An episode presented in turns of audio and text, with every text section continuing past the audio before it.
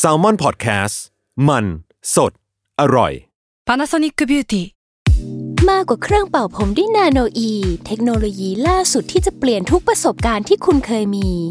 นาโนอีมอยส์เจอร์พลัสเพิ่มความชุ่มชื้นให้เส้นผมหลังใช้งานมากขึ้นถึง 18 เท่า พร้อมชะลอการเฟดของสีผมสำหรับคนชอบทำสีผม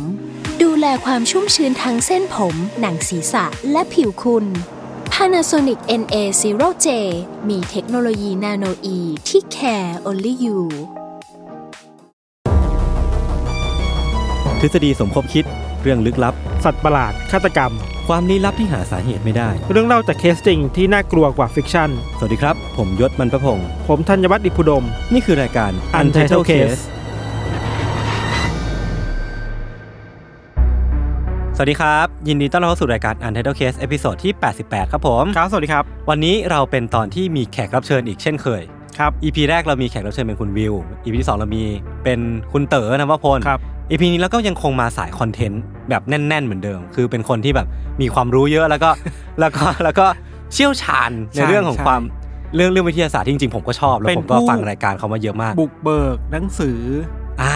ใช่ด้านวิใช่ทยาศาสตร์ให้วัยรุ่นไทยทั่วโลก คือเรียกได้ว่าผก่อนมยังหน้า พูดไม่ได้ใช่ไหมครับตอนเอ้ยนี้ยัง โอเคโอเคเดี๋ยวฟังให้จบก่อนยังครับพี่แทนยังไม่เอ้ยเอ้ยอันนี้คือไเหี้ยช่วงผมสปอยเยอะ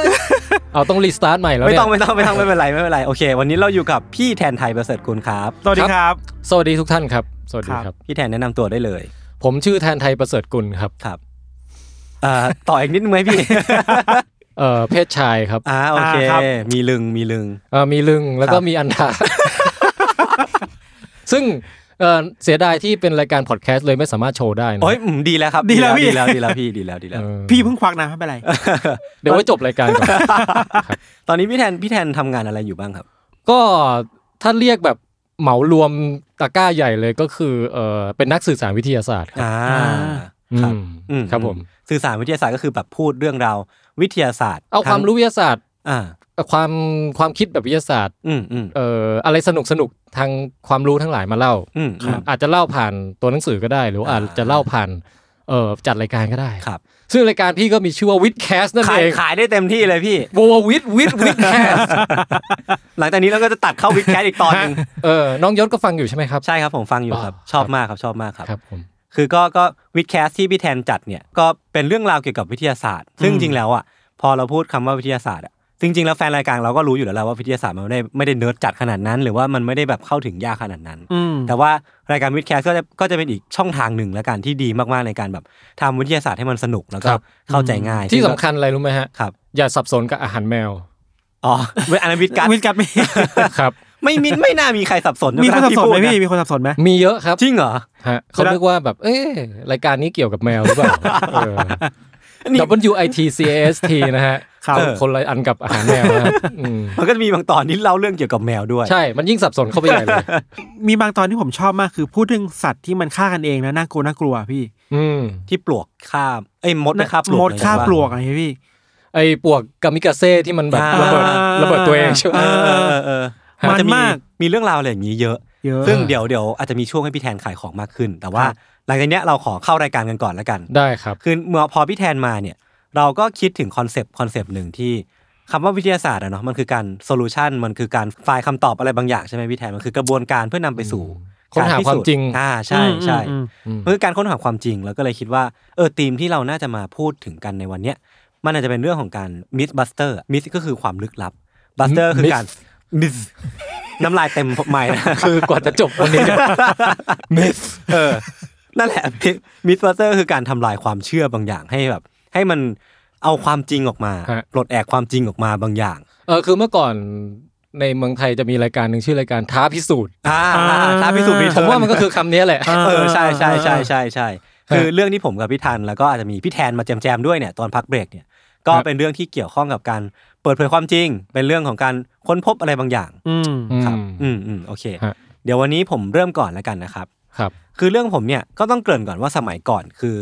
เราเกิดมาเรื่องเราเรามีคริดศักราชหรือว่ามีพุทธศักราชมาแบบ2,500 หรือว่าประมาณ 2,000 กว่าปีแล้วอะแต่ว่าจริงๆแล้วเราเพิ่งจะรู้ว่ามันมีโรคชื่อนั้นชื่อนี้ในเมื่อไม่ไม่นานมานี้เอง เพราะว่าเมื่อก่อนเนี่ยเรามักจะมีความเชื่อว่าโรคหรือว่าอาการต่างๆ ความเจ็บป่วยที่ที่เราเป็นเนี่ย มันจะมีที่มาจากเหตุผลที่มันค่อนข้างเหนือธรรมชาติอะใช่ไหมแบบว่าอย่างเช่นเราอืมเป็นโรคเกาต์อะเราก็จะไปเคยเจอมาว่ามันมีปีศาจที่เทมทิมแทง เอาไอ้ไอ้ตรีศูนย์อะทิมเท้าเราอยู่อ๋ออะไรเงี้ยเป็นเอออะควาแมนนี้เหรอ คือทุกครั้งที่ปวดข้อเนี่ยคือมีอะควาแมนมาใช่ที่มันที่นั่เรางอยู่จิ้มเท้าเราอยู่อะไรเงี้ยเออคือคือเขาจะมีความเชื่ออะไรอย่างเงี้ยพี่ฮะแล้วมันน่าจะมีอย่างอื่นอีก ซึ่งซึ่งผมก็จำไม่ได้แล้วเราเคยเล่าไปในตอนก่อนๆอ่านั่นแหละอ่ามัมันจะเวลาเรามีอะไรที่มันอธิบายไม่ได้เนี่ยมันก็จะมีมนุษย์เราเนี่ยก็จะมีการคิดเรื่อง หรือว่าสร้าง narrative ขึ้นมาเพื่อสอดรับกับกับความเชื่อของเรา ก็พี่ถ้าพี่แทนมีอะไรจะเสริมก็สามารถเสริมได้เลยนะพี่แทน ครับ คือเรื่องที่ผมจะเล่าในวันเนี้ยก็คือ ตัวอย่างของเรื่องราวแบบนี้นี่แหละ ที่ว่ามันเป็นการ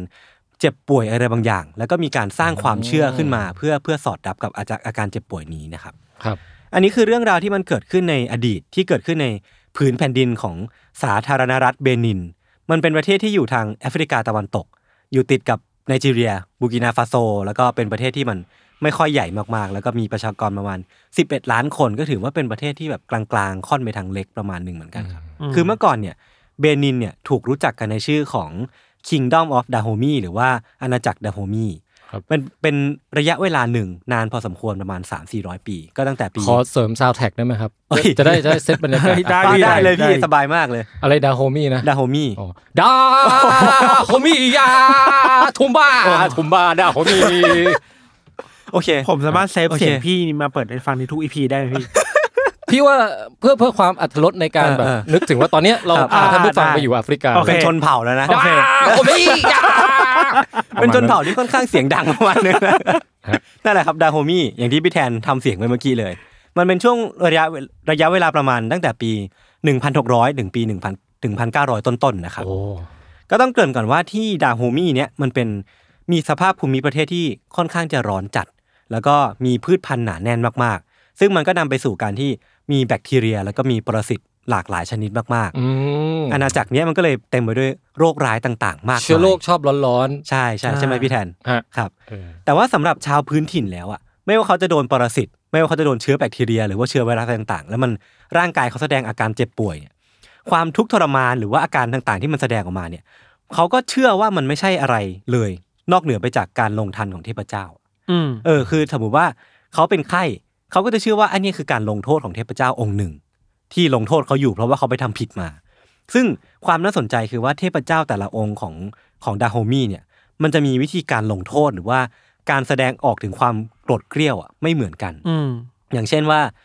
เทพองค์เนี้ยจะมีวิธีการแสดงความโกรธเกรี้ยวด้วยกันทำให้คนป่วยทำให้คนคนมีตุ่มขึ้นตามตัวทำให้คนแขนขาหักอืมอะไรประมาณเนี้ย คือเทพเทพแต่ละองค์มีความซาดิสไม่เหมือนใช่กัน ใช่ใช่ประมาณนั้น ฮะมันก็เลยเป็นสาเหตุว่าทำไมคนเนี่ยถึงเป็นได้หลายโรคคนที่เป็นคนดาโฮมีเนาะเพราะว่าอ่าที่ดาโฮมีเนี่ยมีเทพพระเจ้าหลายองค์มากครับ ๆ แล้วเทพเจ้าแต่ละองค์ก็จะเป็นคนถือครองอาการเจ็บป่วยแต่ละอันไปมเออ อาการป่วยเป็นไข้สูงปวดหัวอ้วกเนี่ยอาจจะเป็นการลงโทษของเทพเจ้าองค์นี้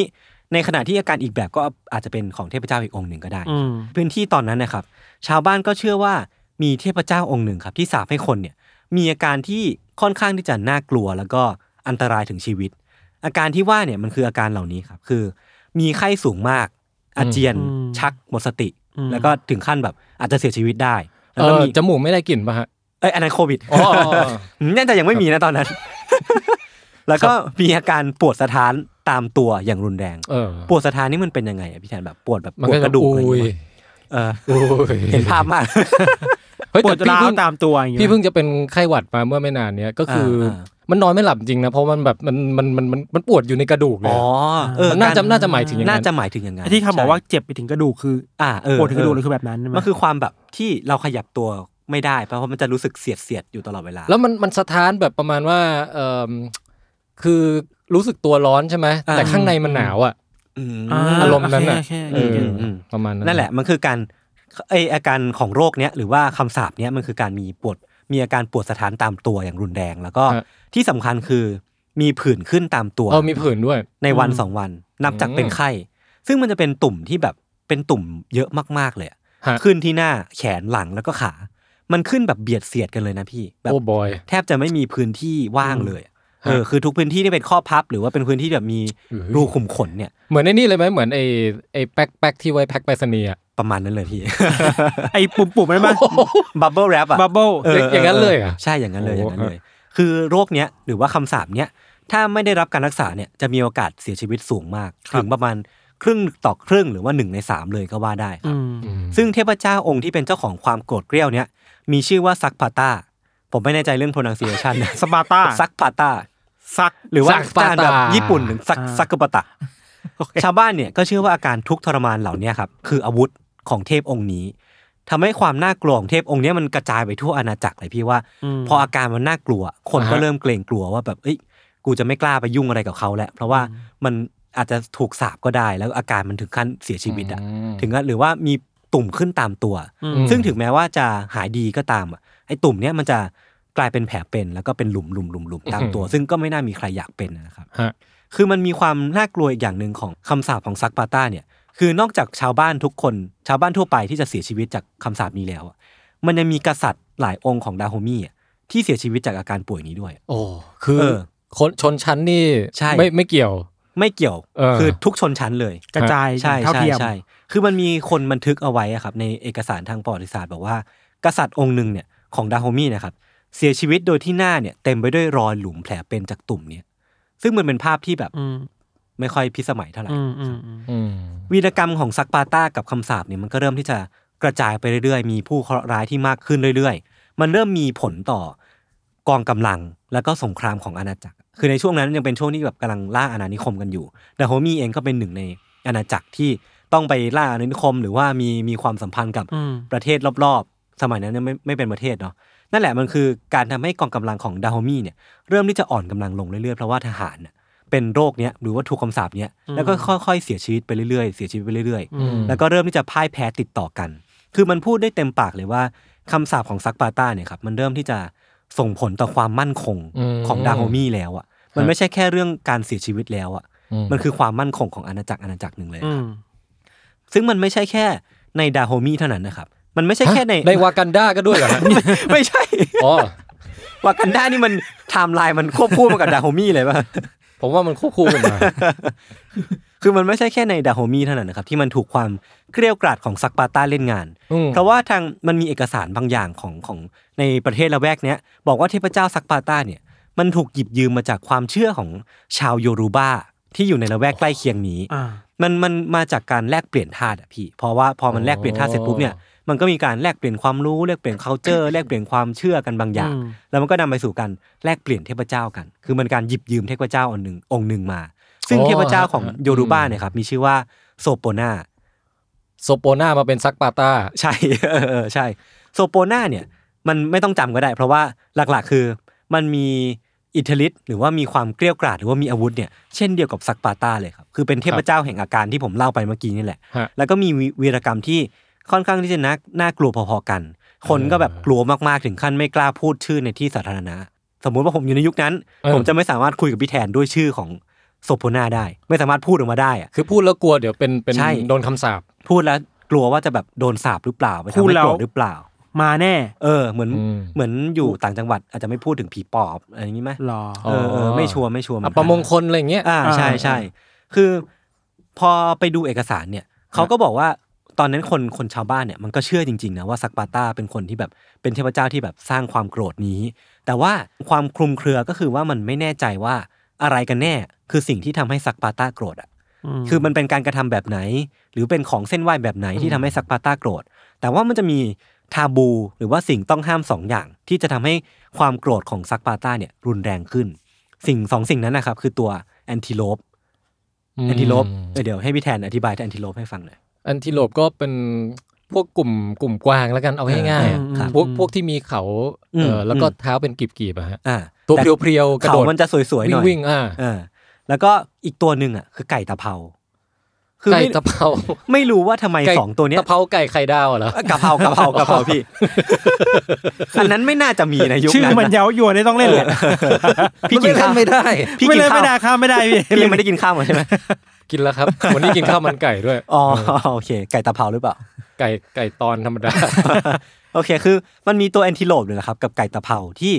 ไม่รู้ว่าทำไมทำให้สักปาต้าโกรธ และใครก็ตามที่แบบไปยุ่งเกี่ยวกับไอ้สองสัตว์เนี้ยอืมจะทำให้อาการมันรุนแรงขึ้นอืมเออเอออีกสิ่งหนึ่งที่น่าพูดถึงกันนะครับ คือเรื่องของการรักษาหรือว่าวิธีการแก้คำสาปนี้อืมคือวิธีการแก้คำสาปในสมัยนั้นเนี่ย มันจะถูกบันทึกไว้ในหนังสือบางเล่มบางเล่มเท่านั้นเอง มันไม่ได้แบบ มันไม่น่าจะเป็น verbal กันมากกว่า แบบพูดกันปากต่อปาก หรือว่าเป็นอืมเป็นความเชื่อที่สืบทอดต่อกันแบบบรรพบุรุษสู่บรรพบุรุษอะไรเงี้ยครับอืมมันจะเป็นสูตรที่ใช้วัตถุดิบจากธรรมชาติ ใช้ต้นไม้พันธุ์ต่างๆ ใช้อ่าใช้ต้นกลีบของต้นนี้ หรือว่าใช้ใบของต้นนี้อืมซึ่งความน่าสนใจคือคำสาปแต่ละชนิดเนี่ยก็จะมีสูตรที่แก้ใช้แตกต่างกันไป อย่างเช่นคำสาปนี้ต้องใช้ใบ A อืม คำสาปนี้ต้องใช้รากของต้น B อืมแล้วก็อ่าถูกถูกบันทึกไว้อย่างละเอียดเลยว่าต้องใช้อย่างนี้อย่างนี้เท่านั้น ไม่งั้นจะไม่หายหรือว่าอาจจะเป็นหนักขึ้นอะไรประมาณเนี้ยครับอืมแต่ความยากของการรักษาโรคในสมัยนั้นน่ะ คือมีเพียงนักบวชเท่านั้นน่ะที่จะรู้สูตรปรุงยา แล้วก็สามารถรักษาคำสาปจากเทพเจ้าที่โกรธเกรี้ยวแต่ละองค์ได้ นั่นทำให้เวลาชาวบ้านเนี่ยป่วยด้วยอาการต่างๆ ชาวบ้านป่วยด้วยโรคนี้ เขาจะไม่รู้หรอกว่าเทพเจ้าองค์ไหนกำลังโกรธเขาอยู่อะอืมเออเขาก็ต้องไปวินิจฉัยที่นักบวช และคนที่จะรักษาเขาได้ก็คือนักบวชเท่านั้นน่ะพ่อหมอแม่หมออะไรอย่างใช่งี้ใช่อ่าเป็นเป็นทั้งศูนย์รวมใจของชาวบ้านแล้วก็เป็นฮีลเลอร์ในเวลาเดียวกันนะครับฮะเรื่องราวมันก็ยังดำเนินไปเช่นเนี้ยก็มีคนป่วย มีคนไปรักษา มีการแก้ปัญหาต่อไปต่อไป แล้วก็มีคนบาดเจ็บล้มตายจำนวนมาก เป็นหลักร้อยหลักพันคน ถึงขั้นเป็นหมื่นคนก็ได้ในดาโฮมีนะครับอืมจากคำสาปของซักปาตาเนาะจนกระทั่งการมาถึงของฝรั่งเศส ที่มายึดอาณานิคมดาโฮมีในปี 1892โอ้ถึงได้รู้ว่าคำสาปที่กำลังแพร่กระจายในอาณาจักรเนี้ยอืมและทำให้คนเสียชีวิตจำนวนมากเนี่ย มันไม่ใช่คำสาปของเทพเจ้าอะไรเลย แต่ว่ามันเป็นโรคร้ายที่ทุกคนรู้จักกันหมดแหละ ชื่อว่าโรคฝีดาษหรือว่า smallpox นี่แหละอืมครับอือืมมคืออาการต่างๆที่ผมเล่าไปก่อนนั้นเนี่ย ก็คืออาการของโรคฝีดาษนี่ฟีแหละดาสฝีดาษฮะ เราอ่านต้องอ่านฝีดาษหรือฝีดาษฟีดาสเพราะว่ามันมันสอนสอนฤาษีเนาะมันนี่ไงมันขึ้นเยอะไงมันต้องเติมเอสมันบอกอุปไม่ใช่ไม่ใช่ตัวสะกดนะพี่ฝีมันเยอะไงฝีมันดาสจำนวนทำไมเราต้องเติม S ในภาษาไทยด้วยคือนั่นแหละ ที่ผมบอกพี่แทนก่อนคือที่เราจะเข้ารายการกันอะคือมันมีตอนหนึ่งที่พี่แทนเคยเล่าจัดรายการกับพี่พี่ท็อปแล้วก็พี่พี่อาบันที่เป็นวิดควิสมั้ง ที่เล่าเรื่องเรื่องฝีดาดนี่แหละครับครับ พี่แทนสามารถโยนโยนเกร็ดบางอย่างเกี่ยวกับโรคฝีดาดได้เลยนะคือเนื่องจากจัดไปสักพักแล้วก็ลืมลืมเออแฟกต์ลืมอะไรไปเยอะแล้วนะครัฮะบแต่ก็เอ่อมีอีกชื่อนึงว่าไข้ทรพิษนะอ่าใช่ใช่ใช่ใช่ใช่ใช่ใช่แล้วก็เอ่อเป็นตุ่มขึ้นน่ากลัวมากอืมตามตัวอืมอย่างที่บอกอืมอะครับ แล้วก็อันหนึ่งที่พี่จำได้อะก็คือว่าไอ้คำว่าเอ่อปลูกฝีอะอ่าคือมันมันเป็นคำว่าปลูกฝีนี่คือการไปเอาฝีของ วัวฝีไอ้วัวที่เป็นโรคเนี้ยอ่าฮะแต่มันเป็นเชื้อคนละตัวกับคนอะ ใช่ใช่เอามาฉีดให้กับคนครับ แล้วมันค่อนข้างเอ่อหน้าตามันใกล้เคียงกันร่างกายเราอ่าฮะจดจำเชื้อของวัวไว้อืมอ่าแล้วเราได้ภูมิคุ้มกันที่เอาไปกันเชื้อของคนได้ด้วย อย่างมหัศจรรย์ฮะครับอ่าปก็ระมาณนี้การคิดค้นอันนี้ขึ้นมาเนี่ยก็คือถือว่าเป็นวัคซีนอันอันแรกของโลกเลยอ่าเพื่อเอามาใช้กับไอ้โรคนี้แหละเออฮะคำสาปซักปาต้าเลยเนี่ยซักปาต้าเออ แพ้วัคซีนนะฮะซักใช่ซักปาต้าเนี่ยซักปาต้าแพ้วัคซีนนะครับครับ อันนี้คือจริง ๆอะผมมาฟังมาจากพี่แทนเลยแหละที่พี่แทนบอกว่า vacca มันแปลว่าวัวถูกปะอืมเออ มันก็เลยกลายศัเป็พนว่ารากศัพท์ของวัคซีนที่มาของวัคซีนก็คือ vacca ที่แปลว่าวัวนี่แหละฮะครับอันนี้คือเป็นเรื่องที่น่าสนใจมากว้าวว้าวว้าวว้าวใครสนใจเอ่อความรู้แบบนี้ก็ไปฟังได้ใน WiTcast นะครับ WiTcast นะกลับมาที่เรื่องของผมครับคือฝีดาษเนี่ยเก ริ่นต่อจากพี่แทนและคร่าวๆแล้วกันครับว่าครับฝีดาษเนี่ยมันเกิดจากเชื้อไวรัสที่ชื่อว่า Variola มันแบ่งออกเป็น 2 ชนิดเป็น major กับ minor ก็คือ major คือเป็นอาการหนักมันเป็น key ของมันใช่ไหมไม่ key คืออะไร key major minor อ๋อไม่ใช่ไม่ใช่ไม่ใช่อันนั้น อันนั้นอ๋อดนตรีเมโลดี้คครับครับคือมันพี่พี่หาไปไหมไม่พี่ได้เรื่อยๆก็นะได้ได้เรื่อยๆใช่ป่ะได้ได้ได้มันได้มันต้องกระตุ้นไงวันนี้เราอัดกันดึกอ่าเดี๋ยวเดี๋ยวมันสองทุ่เดี๋ยวหลับครึ่งเดี๋ยวหลับสองทุ่มครึ่งครับครับฮะ โอเคครับ มีมีอีกอีกสักมุกยิงมาเออตอนนี้ยังไม่มีครับโอเคเดี๋ยวแต่เดี๋ยวถ้ามีจะบอกได้ครับครับ คือมันเป็น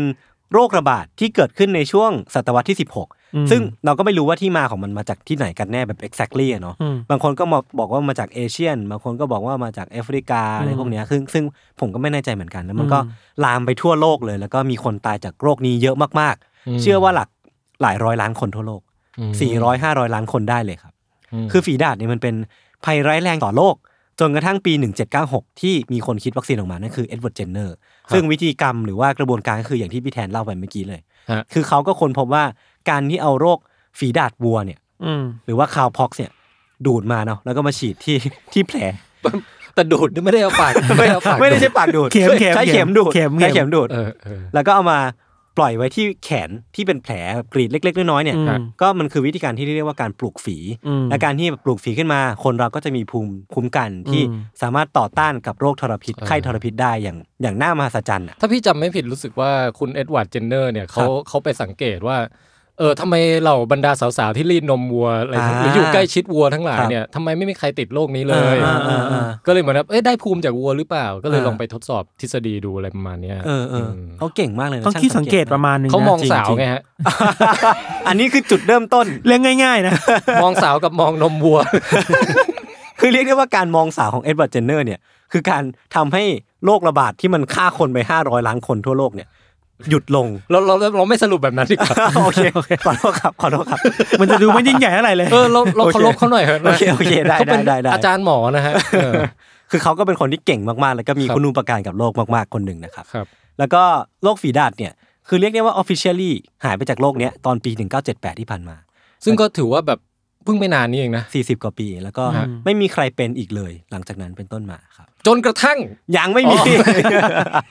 เออเหมือนบิวมาเออเอออันนี้อยากรู้ว่าในเชิงวิทยาศาสตร์ที่มันไอของพวกนี้มันมีสิทธิ์ที่จะกลับมาได้ไหมพี่แทนมันมันจะกลับมาได้ในแง่ที่ว่า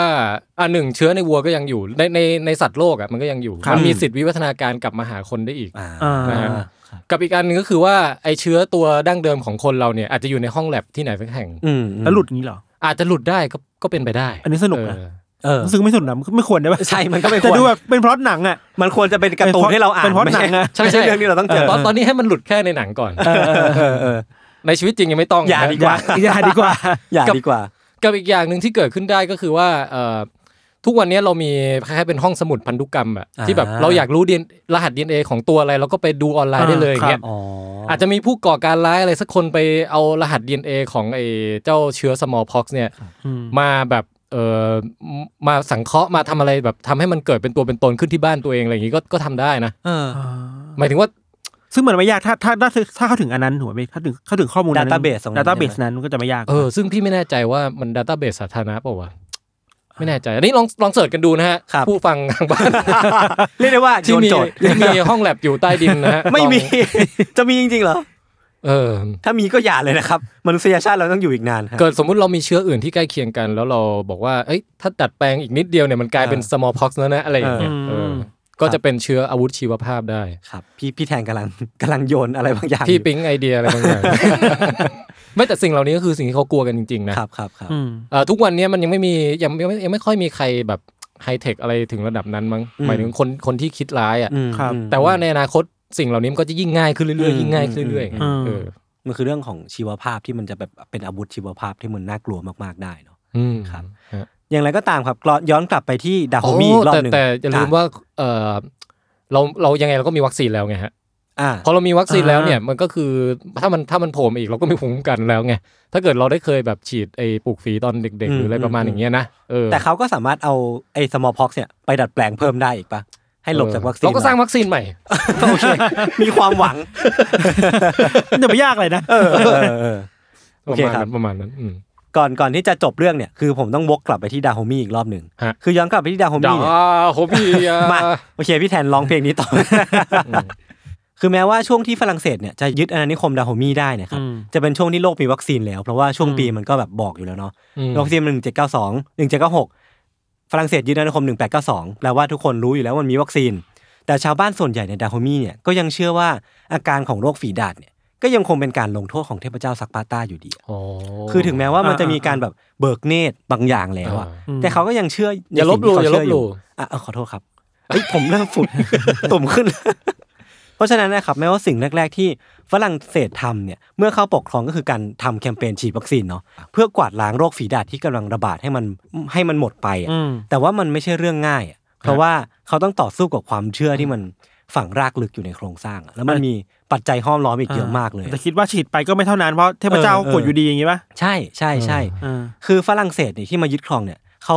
วางมาตรการเข้มงวดมากเลยนะพี่แทนพี่ทัน คือทุกเคสของโรคฝีดาษเนี่ยต้องถูกรายงานจากกับทางการ ไม่งั้นจะถูกปรับเป็นเงินจำนวนมากฮะเออ แล้วก็คนที่อยู่ในที่อาศัยเดียวกันกับผู้ป่วยเนี่ย ต้องถูกฉีดวัคซีนทุกคนอ่าเออ แล้วก็อุปกรณ์ที่ผู้ป่วยใช้เนี่ยไม่ว่าจะเป็นข้าวของเครื่องใช้ต่างๆเนี่ยก็ต้องถูกเผาหรือว่าถูกฝังดินเท่านั้นน่ะอ่าคือมันจะมีมาตรการอีกเยอะแยะมากมายอะซึ่งมันก็ออกมาเพื่อให้การฉีดวัคซีนหรือว่าการทำลายล้างโรคเนี้ยให้หมดไปเนี่ยมัน effective มากที่สุดเนาะอ่าแต่ว่าทั้งหมดทั้งหมดก็ถูกดำเนินการอย่างจริงจังจนเวลาผ่านไป 2 ปี ผลลัพธ์ออกมาก็บอกว่ามัน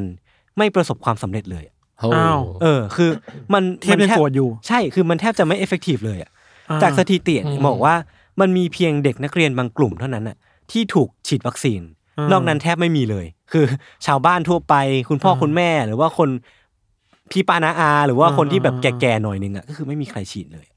คือแบบจำนวนที่ฉีดมันน้อยมากๆอะครับอ่าสาเหตุหลักเนี่ยจากรายงานที่ดูดูไอ้ไอ้ไอ้แคมเปญนี้อยู่เนี่ยเขาบอกว่า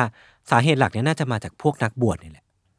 เออนักบวชที่เป็นคน healer เป็นแบบศูนย์รวมจิตใจอ่าเพราะว่าก่อนหน้าเนี้ยนักบวชเป็นบุคคลที่มีอำนาจมากที่สุดในชาวบ้าน แล้วก็เป็นเป็นเป็นคนที่แบบมีอำนาจมากที่สุดในในละแวกเนี้ยอืมเออ เพราะฉะนั้นนะครับเมื่อมีวัคซีนมาเนี่ยอำนาจของนักบวชเหล่าเนี้ยกำลังสั่นคลอนอืมแต่แปลว่าถ้าชาวบ้านทั่วไปสามารถพึ่งพาวัคซีนในการหายจากโรคนี้ได้อืมอืมพวกเขาก็อาจจะไม่จำเป็นก็ได้ ชาวบ้านอาจจะไม่ต้องมาหาเขาเพื่อวินิจฉัยอ่ชาวบ้านอาจจะต้องไม่ต้องมาหาพวกเขาเพื่อรักษาโรค แต่ว่าอ่าก็ฉีดวัคซีนแล้วก็จบไป แล้วก็ความศักดิ์สิทธิ์ของเทพเจ้าเอง หรือว่าอ่าความศักดิ์สิทธิ์ของนักบวชเองก็จะถูกลดทอนไป มันจากสั่นคลอน เออเออออืมก็เลยเดากันว่านักบวชเองนี่แหละที่เป็นคนรณรงค์แคมเปญแอนตี้วัคซีน เออ เออเออเอออ่าเป็นสู้แต่อย่างเงี้ยสู้เมืองไทยไม่ได้นะ เออ เมืองไทยคือไปไปหาให้หมดอะหาทั้งหมอทั้งพระทั้งสารพระภูมิ เรียกได้ว่า เข้าคุณโบดูสถ์ครบครบครบทุกมิติเขาเรียกว่าอะไรแบบรวมรวมสายอะรวมสายอาชีพเข้าด้วยกันเอาให้หมด รับเออเออรับยาแล้วก็รับน้ำมนต์ต่อ เรียกได้ว่าทั้งขึ้นทั้งล่องนะครับฮะคือในขณะที่แบบโรคร้ายอื่นๆเนี่ยมันค่อยๆ ลดจำนวนลงอะมาลาเรียเองหรือว่าต่างๆ เองอะมันค่อยๆ ลดลงลดลงจากการถางป่าจากการดูแลเรื่องสาธารณูปโภค ดูแลเรื่องความสะอาดเนี่ยในขณะเดียวกันเนี่ยโรคฝีดาษมันก็ยังไม่ได้ดีขึ้นเลย มันยังคงมีอยู่เรื่อยๆ เพราะถ้าทางฝรั่งเศสเองเนี่ย ก็น่าจะยังไม่ได้เข้าใจบริบทมากพอว่าที่ชาวบ้านเนี่ยไม่ไปฉีดวัคซีนเพราะอะไร คือมันมันมี factor ที่เป็นนักบวชอยู่เอออันนี้ก็เป็นการคาดเดานะครับ เพราะว่ามันก็เกิดขึ้นนานแล้วไม่มีใครรู้หรอกว่าอาจจะมีนเกิดอะไรขึ้นเกี่ยวกับความไม่ชอบฝรั่งเศสด้วยไหมอาจจะเกี่ยวเดาด้วยๆนะเดาด้วยๆก็เขามายึดเราขนาดเนี้ยเออก็ไม่อยากจะเออทำตามเขาอาจจะมากเกี่ยวด้วยอะไรในเงี้ฐานะแบบผู้ล่าอาณานิคมอะไรอย่างงี้ป่ะอืมเออมเป็นไปได้อาจจะต่อกต้านลัวๆแบบนั้นน่ะใช่อืมใช่คือหลังจากนั้นน่ะพอฝรั่งเศสจับจุดได้ มันก็ค่อย ๆ ดีขึ้นแหละว่า ต้องเข้าหาใครต้องปรับ mindset ยังไงอืมจนในที่สุดคนก็เริ่มฉีดวัคซีนมากขึ้น แล้วก็ในที่สุดเนี่ยโรคฝีดาษก็หายไปจากที่ดาโฮมีหรือว่ากลายเป็นเบนินในตอนนี้เนี่ยแหละครับครับ จากการร่วมมือของหลาย ๆ หน่วยงานอย่าง WHO เองก็มาช่วยด้วยหรือว่าอะไรพวกนี้ด้วยนะครับ แต่ว่าที่น่าสนใจอีกอย่างหนึ่งก็คือว่า แม้ว่าโรคฝีดาษเนี่ยจะหมดไปจากที่ดาโฮมีนี้แล้วอะอืมก็ใช่ว่าเทพเจ้าซักปาตาเนี่ยจะเสื่อมความเชื่อลงนะม เออคือยังคงมีส่วนร่วมอย่างหนักแน่นมากๆอะในสังคมของเบนินอะอืมคือชาวบ้านเนี่ยก็ยังเชื่อว่าเทพเจ้าเนี่ยมีจริงอยู่อืมแล้วก็การรักษาอาการป่วยเนี่ยไม่ได้ทำให้ความศักดิ์สิทธิ์ลดลงอืมแค่ว่าเขาสามารถสู้ได้แต่ว่าเทพเจ้าเนี่ยก็ยังคงมีฤทธิ์เดชหรือว่ามีอืมมีความสามารถในการลงโทษพวกเขาในทางอื่น ๆอยู่อะอืมเพราะว่าอย่างซักปาต้าเองอะนอกจากโรคฝีดาษแล้วอะอืมเขายังสามารถทำให้คนเนี่ยคลุ้มคลั่งได้ หรือว่าเออทำให้คนแบบอ่ามีมีอาการอื่น ๆได้อ่าและการที่ รักษาโรคฝีดาษได้มันเป็นเพียงแค่แบบหนึ่งในคะแนนของความน่ากลัว หรือว่าความศักดิ์สิทธิ์ของซักปาต้าเท่านั้นเองอ๋อมแล้วก็ยังพวกยังเขาเนี่ยมีช่องว่างเหลือให้ใช่นับถือใช่อีกเยอะ คือเขาก็ยังเชื่อว่าพวกเขาจะยังสามารถกลับมาป่วยได้อีก ถ้าฮะเขายังเออทำเรื่องไม่ดีจนเทพเจ้าไปโกรธเข้านะครับอ่าเออมันอันนี้คิดแทนคนที่ต้องเข้าไปฉีดนะครับอืมฮะว่ามันต้องสร้าง story แบบไหนอะให้ทำให้คนกล้าฉีดอะใช่ใช่เมื่อวานผมมันต้องตมันต้องเปลี่ยนเข้ากับบริบทของเออที่นั่นหรือเปล่านะ เช่น อ๋อเพราะยานี้คือเทพเจ้าก็ประทานมาให้นะอะไรอย่างเงี้ยด้วยว่าเออเออตั้งตอนชื่อยาซักปาต้าอย่างเงี้ยเออตอน research อะผมก็คิดเลยว่าแบบเป็นกูกูจะทำยังไงว่าแบบการเปลี่ยนความเชื่อเนี้ยเอาจริงๆมันมันต้อง blend in เข้าไปหาความเชื่อเขาบ้างใช่มันเป็นเรื่องที่แบบต้องทำแต่ว่ามันก็ยากเหมือนกัน เพราะว่าบางทีความเชื่อที่มันเชื่อไปแล้วอะมันก็กลับมายากกันนึกออกไหมมันอืมมันเราปักใจเชื่อไปแล้วอะใช่อืมครับอืมแล้วคุณเทพเจ้าซักปาต้าเนี่ยเออออาจจะมีอาจจะแบบคล้ายเป็น แบบยังไงผูกพันอยู่กับวิถีชีวิตเขาเรื่องอื่นๆด้วยก็ได้ ใช่ใช่เอใช่อก็พูดยากอะนะพูดครับยาก อืมอืมอืมฮะประมาณนี้ครับประมาณนี้ครับ ครับโอเคครับ ก็พักฟังเบรกโฆษณาสักครู่ก่อนกลับมาฟังเรื่องของพี่แทนแล้วก็พี่ทันในเบรกหน้านะครับ ครับ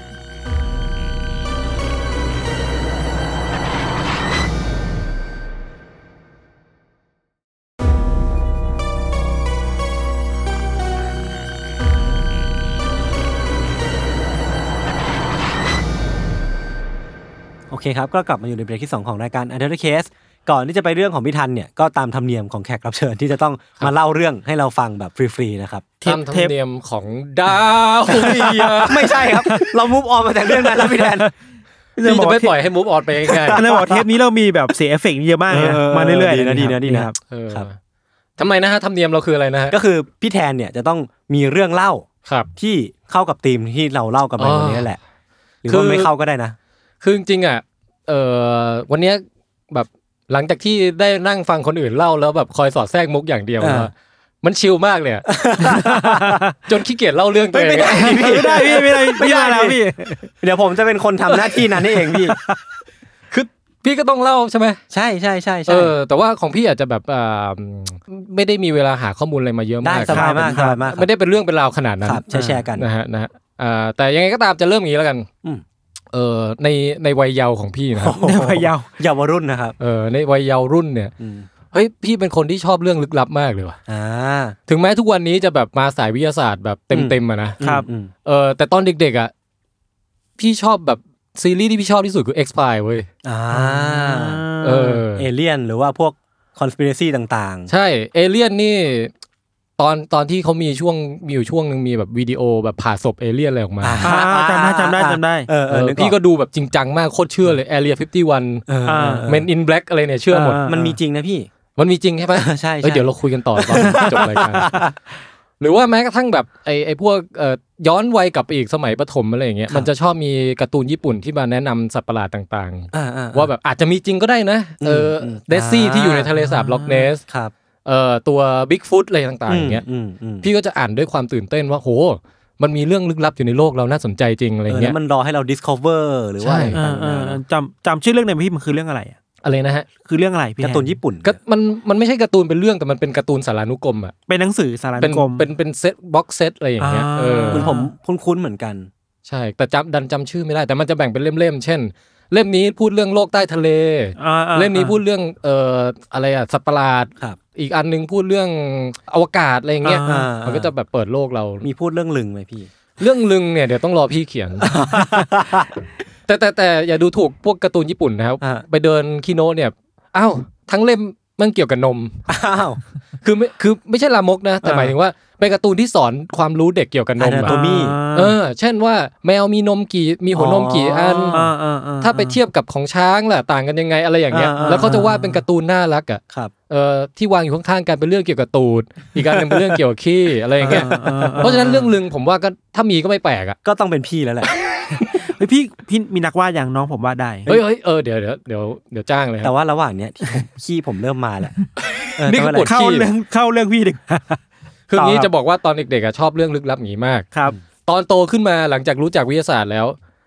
มันมันมันยังมีความชอบตรงนี้อยู่ แต่มันแค่ย้ายไปอยู่หมวดหมู่เป็นไซไฟแทนอ่าอ่าอ่าคือเรารู้แล้วว่ามันไอ้พวกนี้มันไม่ไม่ใช่เรื่องจริงแล้ว แต่ว่ามันก็ยังสนุกในแง่ของเรื่องแต่งอยู่ดีอ่าอ่าเออส่วนไอ้เรื่องจริงเนี่ยเราก็จะไปสนใจปริศนาของธรรมชาติในรูปแบบอื่นชีววิทยาที่มันใช่ชีววิทยาฟิสิกส์ฟิสิกส์ดาราศาสตร์อะไรก็ว่าไป ที่มันเป็น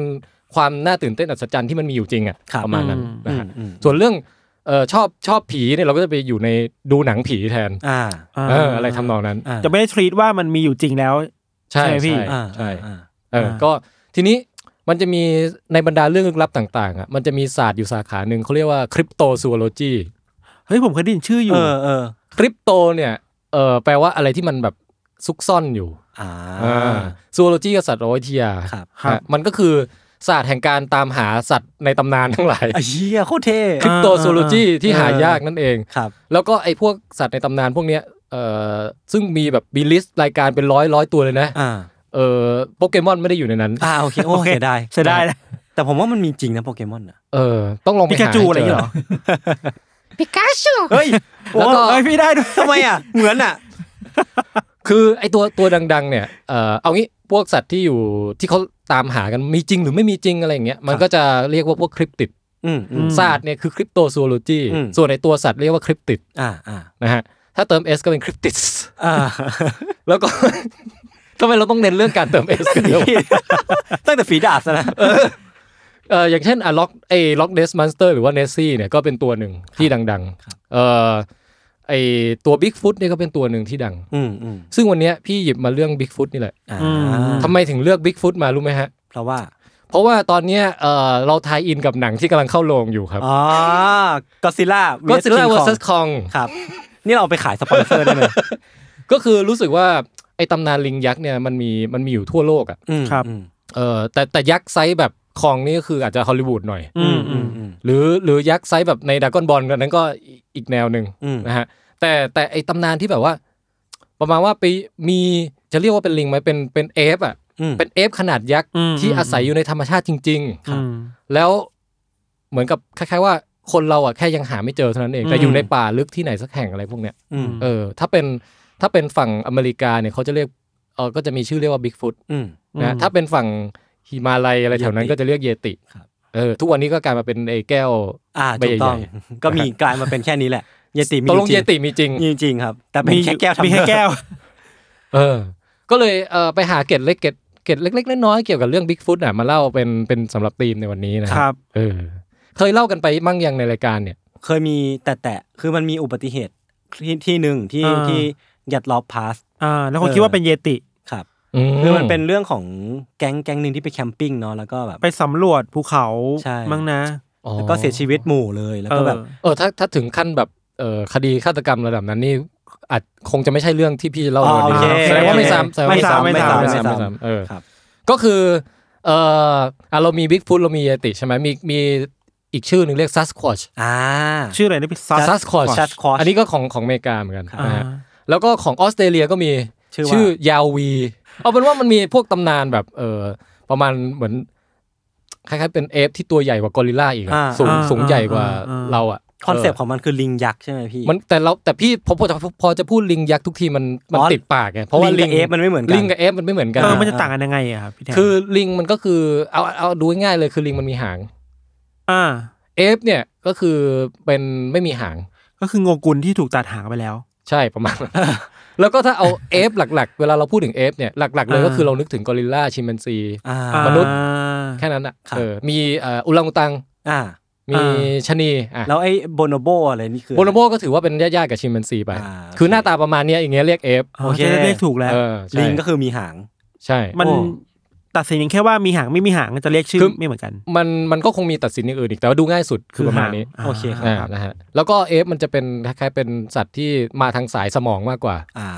คือแบบมีอย่างคนเราอย่างเงี้ยก็เป็นเอฟชนิดหนึ่งสมองใหญ่เอออะไรทำนองนั้นฮะครับทีนี้โอเค ถามว่าตำนานบิ๊กฟุตเนี่ยมันเริ่มต้นมาได้อย่างไร ก็คือว่าคำว่าจริง ๆ คนเชื่อว่ามีลิงยักษ์อยู่ในป่าที่เราแบบเออพอเห็นพุ่มไม้ไหวๆอะไรอย่างเงี้ยแล้วเงาดำๆผ่านไป เอ้ยเนี่ยมึง บิ๊กฟุตแล้วอะไรอย่างเงี้ยอืมคือ อันเนี้ยมีคนเชื่อมาเรื่อยแหละนะฮะสัตว์ลึกลับในป่าอืนะมอืมเออแต่ว่าคำว่าบิ๊กฟุตเลยเนี่ย มันเพิ่งจะมาเริ่มต้นตอนประมาณยุคหนึ่งเก้าห้าแปดโอ้ก็ไม่นานเนาะครับฮะเออมันก็เพิ่งแบบไม่ถึงร้อยปีที่ผ่านไม่ถึงามันเป็นศัพท์ใหม่นะคำว่าบิ๊กฟุตอะาครับตีนโตอืมนะฮะแล้วก็เป็นเพราะว่ามันมีเอ่อพาดหัวลงหนังสือพิมพ์อันหนึ่งที่ของที่แคลิฟอร์เนียอืมว่าเนี่ยมีเจอรอยเท้าขนาดยักษ์อะาอยู่อยู่ในป่าแถวเนี้ย อืมอืมอืมแล้วก็พาดหัวว่าไอคนที่มารายงานเนี่ยเขาเขาเรียกฉายาของเจ้าของรอยเท้าเนี่ยว่าเจ้าบิ๊กฟุตอืมก็เลยเป็นคำติดปากมาตั้งแต่นั้นมาอืมก็เลยเรียกเรียกเจ้าของรอยเท้านี้ว่าบิ๊กฟุตใช่แล้วมันก็ถูกแพร่หลายต่อไปแล้วที่มันเรื่อยๆมันมันยักษ์แค่ไหนเนี่ยก็ลองคือมันไม่ถึงกับแบบเป็นเมตรอะไรอย่างเงี้ยครับเป็นเมตรที่มันไม่ไททันเลยโอ้โหเขาบอกว่าเอ่อความยาวประมาณ16นิ้วฮะสิบหกนิ้วก็ไม้บรรทัดกับอีกหนึ่งในสาม ก็ถือว่าก็ถ้าถ้าไปเจอก็ยาวถ้าเราไปเจออยู่เราก็โอ้โหตกใจเหมือนกันนะเออก็ใหญ่อยู่นะ มันดูเป็นสัตว์ใหญ่มากเลยนะ เออตัวน่าจะน่าจะสูงใหญ่ใช้ได้เลยทีเดียวครับนะฮะทีนี้ตั้งแต่นั้นมาก็เริ่มมีคนแบบเฮ้ยเอ้ยหรือว่าบิ๊กฟุตมันจะมีจริงไปไปคอยตามหาไปใครใครเข้าป่าเข้าอะไรพอมีอะไรเรื่องลึกลับอะไรหน่อยอืม ก็จะแบบโยนให้บิ๊กฟุตหมดอะไรเงี้ย อ่าอ่าาของฝั่งอเมริกานะครับ แต่ว่ามันเป็นหลายหลายปีผ่านมาจนกระทั้งปี 1967 นะฮะ อืมถึงได้มีความฮือฮาเกิดขึ้น เพราะว่ามันมีคนถ่ายวิดีโอได้เว้ย อ่าอ่า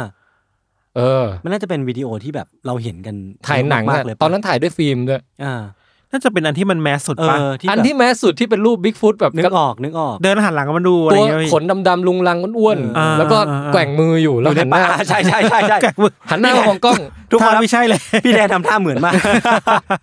คือรูปเนี้ยผมเชื่อว่าทุกคนเคยเห็น ใช่ใช่ใช่ใช่ใช่อ่าลอง search ดูก็ได้ฮะ มันอ่าถ้า search คำว่า Bigfoot แล้วก็ Patterson คืออ่าแพทเทอร์สันเนี่ย เป็นชื่อของคนที่ถ่ายหนังอันนี้ไว้ได้อ๋อนึกว่าเป็นชื่อคนที่ Bigfoot claim ว่าอยู่มาวันหนึ่งแบบกำลังขี่ม้าเอ่อผ่านบริเวณแถวชายป่าเนี่ยครับแล้วเห็นเงาตะคุ่มตะคุ่มอยู่หลังก้อนหินอืมแล้วสักพักมันยืนขึ้นมาแล้วเป็นเป็นเหมือนแบบคนที่มีขนลุงลังร่างใหญ่สูงใหญ่มากอ่าแล้วบังเอิญในย่ามมีกล้องถ่ายหนังอยู่พอดีบังเอิญบังเอิญไปหน่อยเนี่ยเออ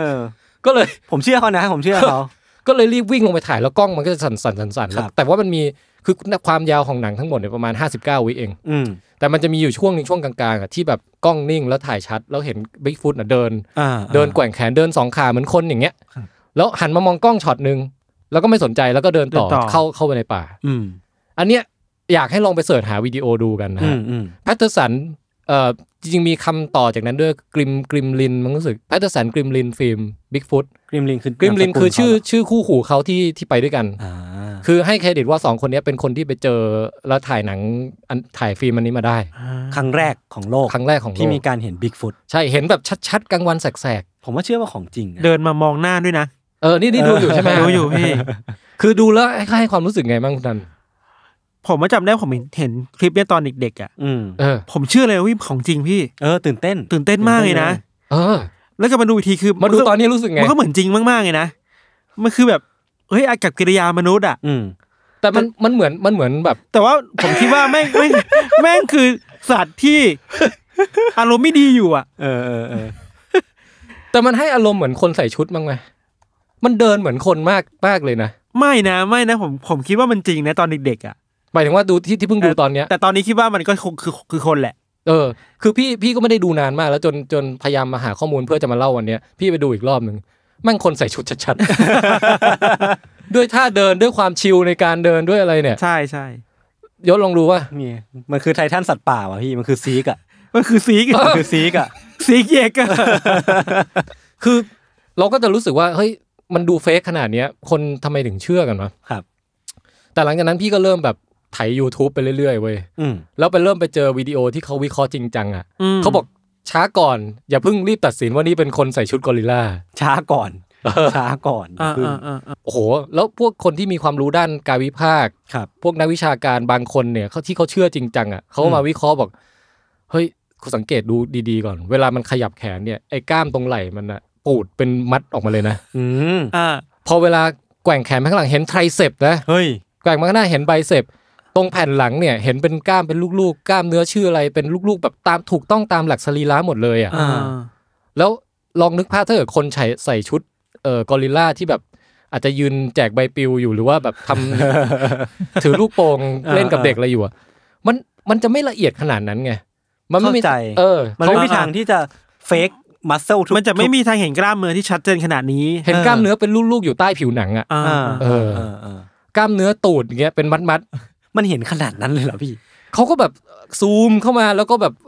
ขีดเส้นให้ดูอ่าอ่าแล้วบางคนเนี่ยถึงขั้นแบบว่าไอ้มีรายงานวิชแบบเขียนเป็น paper วิชาการเลยนะอืมเอาภาพกล้ามเนื้อพวกเนี้ยไปเทียบกับเอ่อคนอ้วนแก้ผ้าอ่าแล้วลากเส้นมาดู เนี่ยเห็นไหมการพับของไขมันน่ะอ่ามันพับเหมือนไขมันจริงเลยนะเหมือนคนอ้วนแก้ผ้าที่กำลังนอนอาบแดดอยู่เนี่ย เรียกได้ว่ามัน too real แล้วกัน มันแบบเหมือนจริงมันจะเป็นกิไคนใส่ชุดได้ยังไง เออ แล้วเอ่อลักษณะการก้าวเท้าการแกว่งแขน แล้วมีคนวัดอัตราส่วนความยาวแขน นี่มันไม่ใช่ความยาวแขนมนุษย์อ่านี่มันยาวกว่าแขนมนุษย์ไปมากเลยนะอ่ามัมันไม่ใช่คนใส่ชุดแน่นอนอะไรเงี้ยผมระหว่างที่พี่แทนเล่าผมก็ลองเปิดดูพี่เออมันมีคนเอาวิเคราะห์กับไปวิเคราะห์กับกอริลลาในสวนสัตว์จริง ๆ ด้วยนะ ใช่ว่ามันเดินเหมือนกันยังไงบ้างอะไรเงี้ยเออมาเทียบกันแบบวินาทีต่อวินาทีเลยอะโอ้โหมีคนวิเคราะห์จริงจังมาก ว่าอ่าวิธีการเดินแล้วปล่อยแขนได้ไงเหมือนลิงแค่ไหนแบบเออมันก็จริงจังมากเลยนะซึ่งพอพี่มาเห็นคนเขาวิเคราะห์จริงจังขนาดเนี้ยแล้วไอ้พวกคลิป YouTube มันจะชอบเปิดเพลงแบบตึงนึงนึงอ่าอ่าอ่าอ่าแล้วเราก็ฟังไปเราก็เอ้ยเออ หรือว่าเออหรือว่าเออหรือว่าเฮ้ยเฮ้ยเริ่มไม่เขวเว้ยเอ้ยมันมีความแบบ เออ เออที่ว่ามามันก็จริงนะ อะไรอย่างเงี้ยมแต่นั่นแหละก็คือ คือเราก็รู้กันอยู่แก่ใจ คือหมายถึงว่าสุดท้ายแล้วเนี่ย โอเค ถ้าคิดถึงความเป็นไปได้ทางวิทยาศาสตร์เนี่ยนะ ก็คือว่าหนึ่งคือสัตว์ที่ใหญ่ขนาดเนี้ยอืมแล้วตั้งแต่ปีนั้นเป็นต้นมาจนถึงตอนเนี้ยไม่มีเคยมีใครถ่ายรูปหรือถ่ายวิดีโอชัดๆได้เลยอะตั้งแต่ตอนนั้นเป็นต้นมาใช่ไหมครับ เออ อืม แบบที่เห็นว่ามันเดินผ่านหน้าตาแบบลอยหน้าลอยตาแบบที่แบบนี้อะคือพี่กล้องเราทุกวันนี้มัน HD ระดับไหนแล้วอะอ่า อ่า ไม่เคยมีใครถ่ายได้ชัดกว่านี้อีกใน ในชีวิตนี้ในโลกนี้อะไรเงี้ยมันเพิ่งมีมีมของอีลอนมัสก์ที่เพิ่งทวีตมา ที่บอกว่ากล้องตอนเนี้ยมันเป็นกราฟสองอันเนาะกราฟแรกคือบอกว่าวิวัฒนาการกล้องของเรามันแบบพุ่งสูงมากอ่าฮะแต่ว่าวิวัฒนาการของความชัดของ footage เอเลียนอะมันยังเอระนาบอยู่อเนี่ยมันมันคือปรากฏการณ์เดียวกันเออเออคือเราก็จะเริ่มสงสัยว่ามันไม่มีใครจะถ่ายได้จริงๆเลยเหรออืมแล้วสัตว์ที่ใหญ่ขนาดเนี้ยเขา ประมาณการว่ามันต้องกินอย่างน้อยวันละเป็นเกือบหมื่นแคลอรี่อะอืมแล้วมันต้องกินอะไรเป็นหมื่นแคลอรี่ มันต้องกินถ้าจะกินพืชนี่ต้องกินเยอะมากเลยนะอืมมันจะไม่มีร่องรอยการกินอะไรให้ให้เห็นอืมไม่มีขี้บิ๊กฟุตให้อ่าอ่าอืมอืมอืมเออ แล้วก็หรือว่าแบบจำนวนประชากรมันการที่แบบว่ามันจะอยู่มาได้เนี่ย มันต้องมีเป็นฝูงเป็นอะไรอย่างเงี้ยอืมอืมอย่างกอริลลาก็อยู่เป็นฝูงใช่ไหมอืมเราไม่เคยเห็นอะไรแบบนั้นเลยอะอ่าก็อ่าเรียกได้ว่า ดูแล้วมันมีความเป็นไปได้ค่อนข้างต่ำอืมอืมอืมทีนี้เอ่อจนกระทั่งสักประมาณปีใกล้ๆปี2000นะฮะอืมครับ นี่คือผ่านจากไอไอหนังแพทเทอร์สันเนี่ยออกมาตอนสามสิบกว่าปีเท่าไหร่ปีหนึ่งเก้าหกเจ็ดใช่ไหมครับช่วงใกล้ๆปีสองพันน่ะมันมีคนออกมาเคลมไว้บอกว่า ผมนี่แหละคือคนที่อยู่ในชุดอ้าวชุดกอริลเดี๋ยวก่อนนะนะจบการความฝันในวัยเด็กเดี๋ยวกก่อนนะ คือระหว่างนั้นน่ะ คนที่เชื่อเขาก็เชื่อเรื่อยมาไงอ่า บางคนถ่ายวิดีโอได้ไหวๆก็บอกเนี่ยแหละบิ๊กฟุตครับ ไปถ่ายบางที่บางคนไปถ่ายรูปเห็นตัวอะไรดำๆตะคุ่มตะคุ่มเนี่ยแหละบิ๊กฟุตคนมันเชื่อเนาะ เออพอพอมาดูจริงๆอ้าวนี่มันหมีขี้เรื้อนบ้างอะไรบ้าง เออแถวนั้นหมีเยอะไง อ่า อ่า แล้วก็แต่สุดท้ายเนี่ยเออก็คือมีคนออกมาเฉลย ครับ ชื่อคุณบ๊อบเฮโรนิมัสดาโฮมี่ป่ะครับเออไม่ดาโฮมี่ฮะบ๊อบเฮโรนิมัสนะฮะ เฮโรคนเนี้ยเขาออกมาเคลมว่า เขาเป็นคนที่อยู่ในชุดในวันนั้นแหละ อืมอืมอืมเคยมีการลองซ้อมใส่ซ้อมเดินก่อนด้วยนะอ๋อเออเขาบอกว่าเขาเนี่ยเป็นชายร่างใหญ่ อืมเอ่อสูงเกิน 6 ฟุตอะไรอย่างเงี้ยแล้วก็ถูกสองคนเนี้ยมาทาบทามมาจ้างอ่าบอกว่าเนี่ยจะชวนมาถ่ายหนัง คุณแพทเทอร์สันกับคุณกริมลินเนี่ยใช่ไหมใช่ใช่ชวนชวนมาถ่ายหนัง เออบอกจะให้ตังค์เท่าไหร่ไม่รู้อะเห็นเขาบอกตอนหลังนี่คือไม่ได้ตังค์ด้วยนะเอ้าหรือยังไงสักอย่างอะเออโอ้คุปณระมาณนั้นฮะ แล้วเขาออกมาเหมือนกับแบบเขาเขาทนไม่ไหวแล้วที่คนเชื่อกันอยู่ได้อะไรเงี้ยอืมอืมคนแบบเป็นตุเป็นตะไปอยู่ได้อะเลยเออต้องออกมาแสดงตัว เออ แต่ประเด็นก็คือว่าเขาไม่มีหลักฐานอะไรจะมาอ่ายืยืนยันได้ด้วยเหมือนกันว่ามันก็เขาคือคนนั้นจริงปากเปล่าอะเนาะๆใช่ก็ได้แต่บอกจำตามแบบมีแต่คำพูดตัวเองอะครับเออแล้วก็ชุดเชิ้ตอะไรจากจากตอนนั้นก็ไม่อยู่แล้วอะไรเงี้ยอ่าอืมอืมอืมอืมเรื่องมันก็ไปไกลมากแล้วว่ะพี่เออที่จะกลับมาแก้ใช่ได้แล้วป่ะใช่ใช่ทำไมเพิ่งกลับมาแก้ตอนนี้หรือว่าอะไรเออคือคุณ ช่วงช่วงช่วงระหว่างนั้นน่ะเอ่อคุณแพทเทอร์สันเขาก็ตายไปแล้วด้วยนะอ๋อคือตอนหลังมันมีเรื่องออกมาบอกว่าคุณแพทเทอร์สันเนี่ยเป็นเหมือนกับคล้ายๆว่า เป็นเป็นคนที่หนึ่งคืออยากดังอยากรวยด้วยแหละอ่าแต่สองก็คือว่ามีโรคเป็นมะเร็งเป็นอะไรบางอย่างอยู่ ที่ต้องใช้เงินรักษาอ๋อเขาเลยคิดวิธีหาตังค์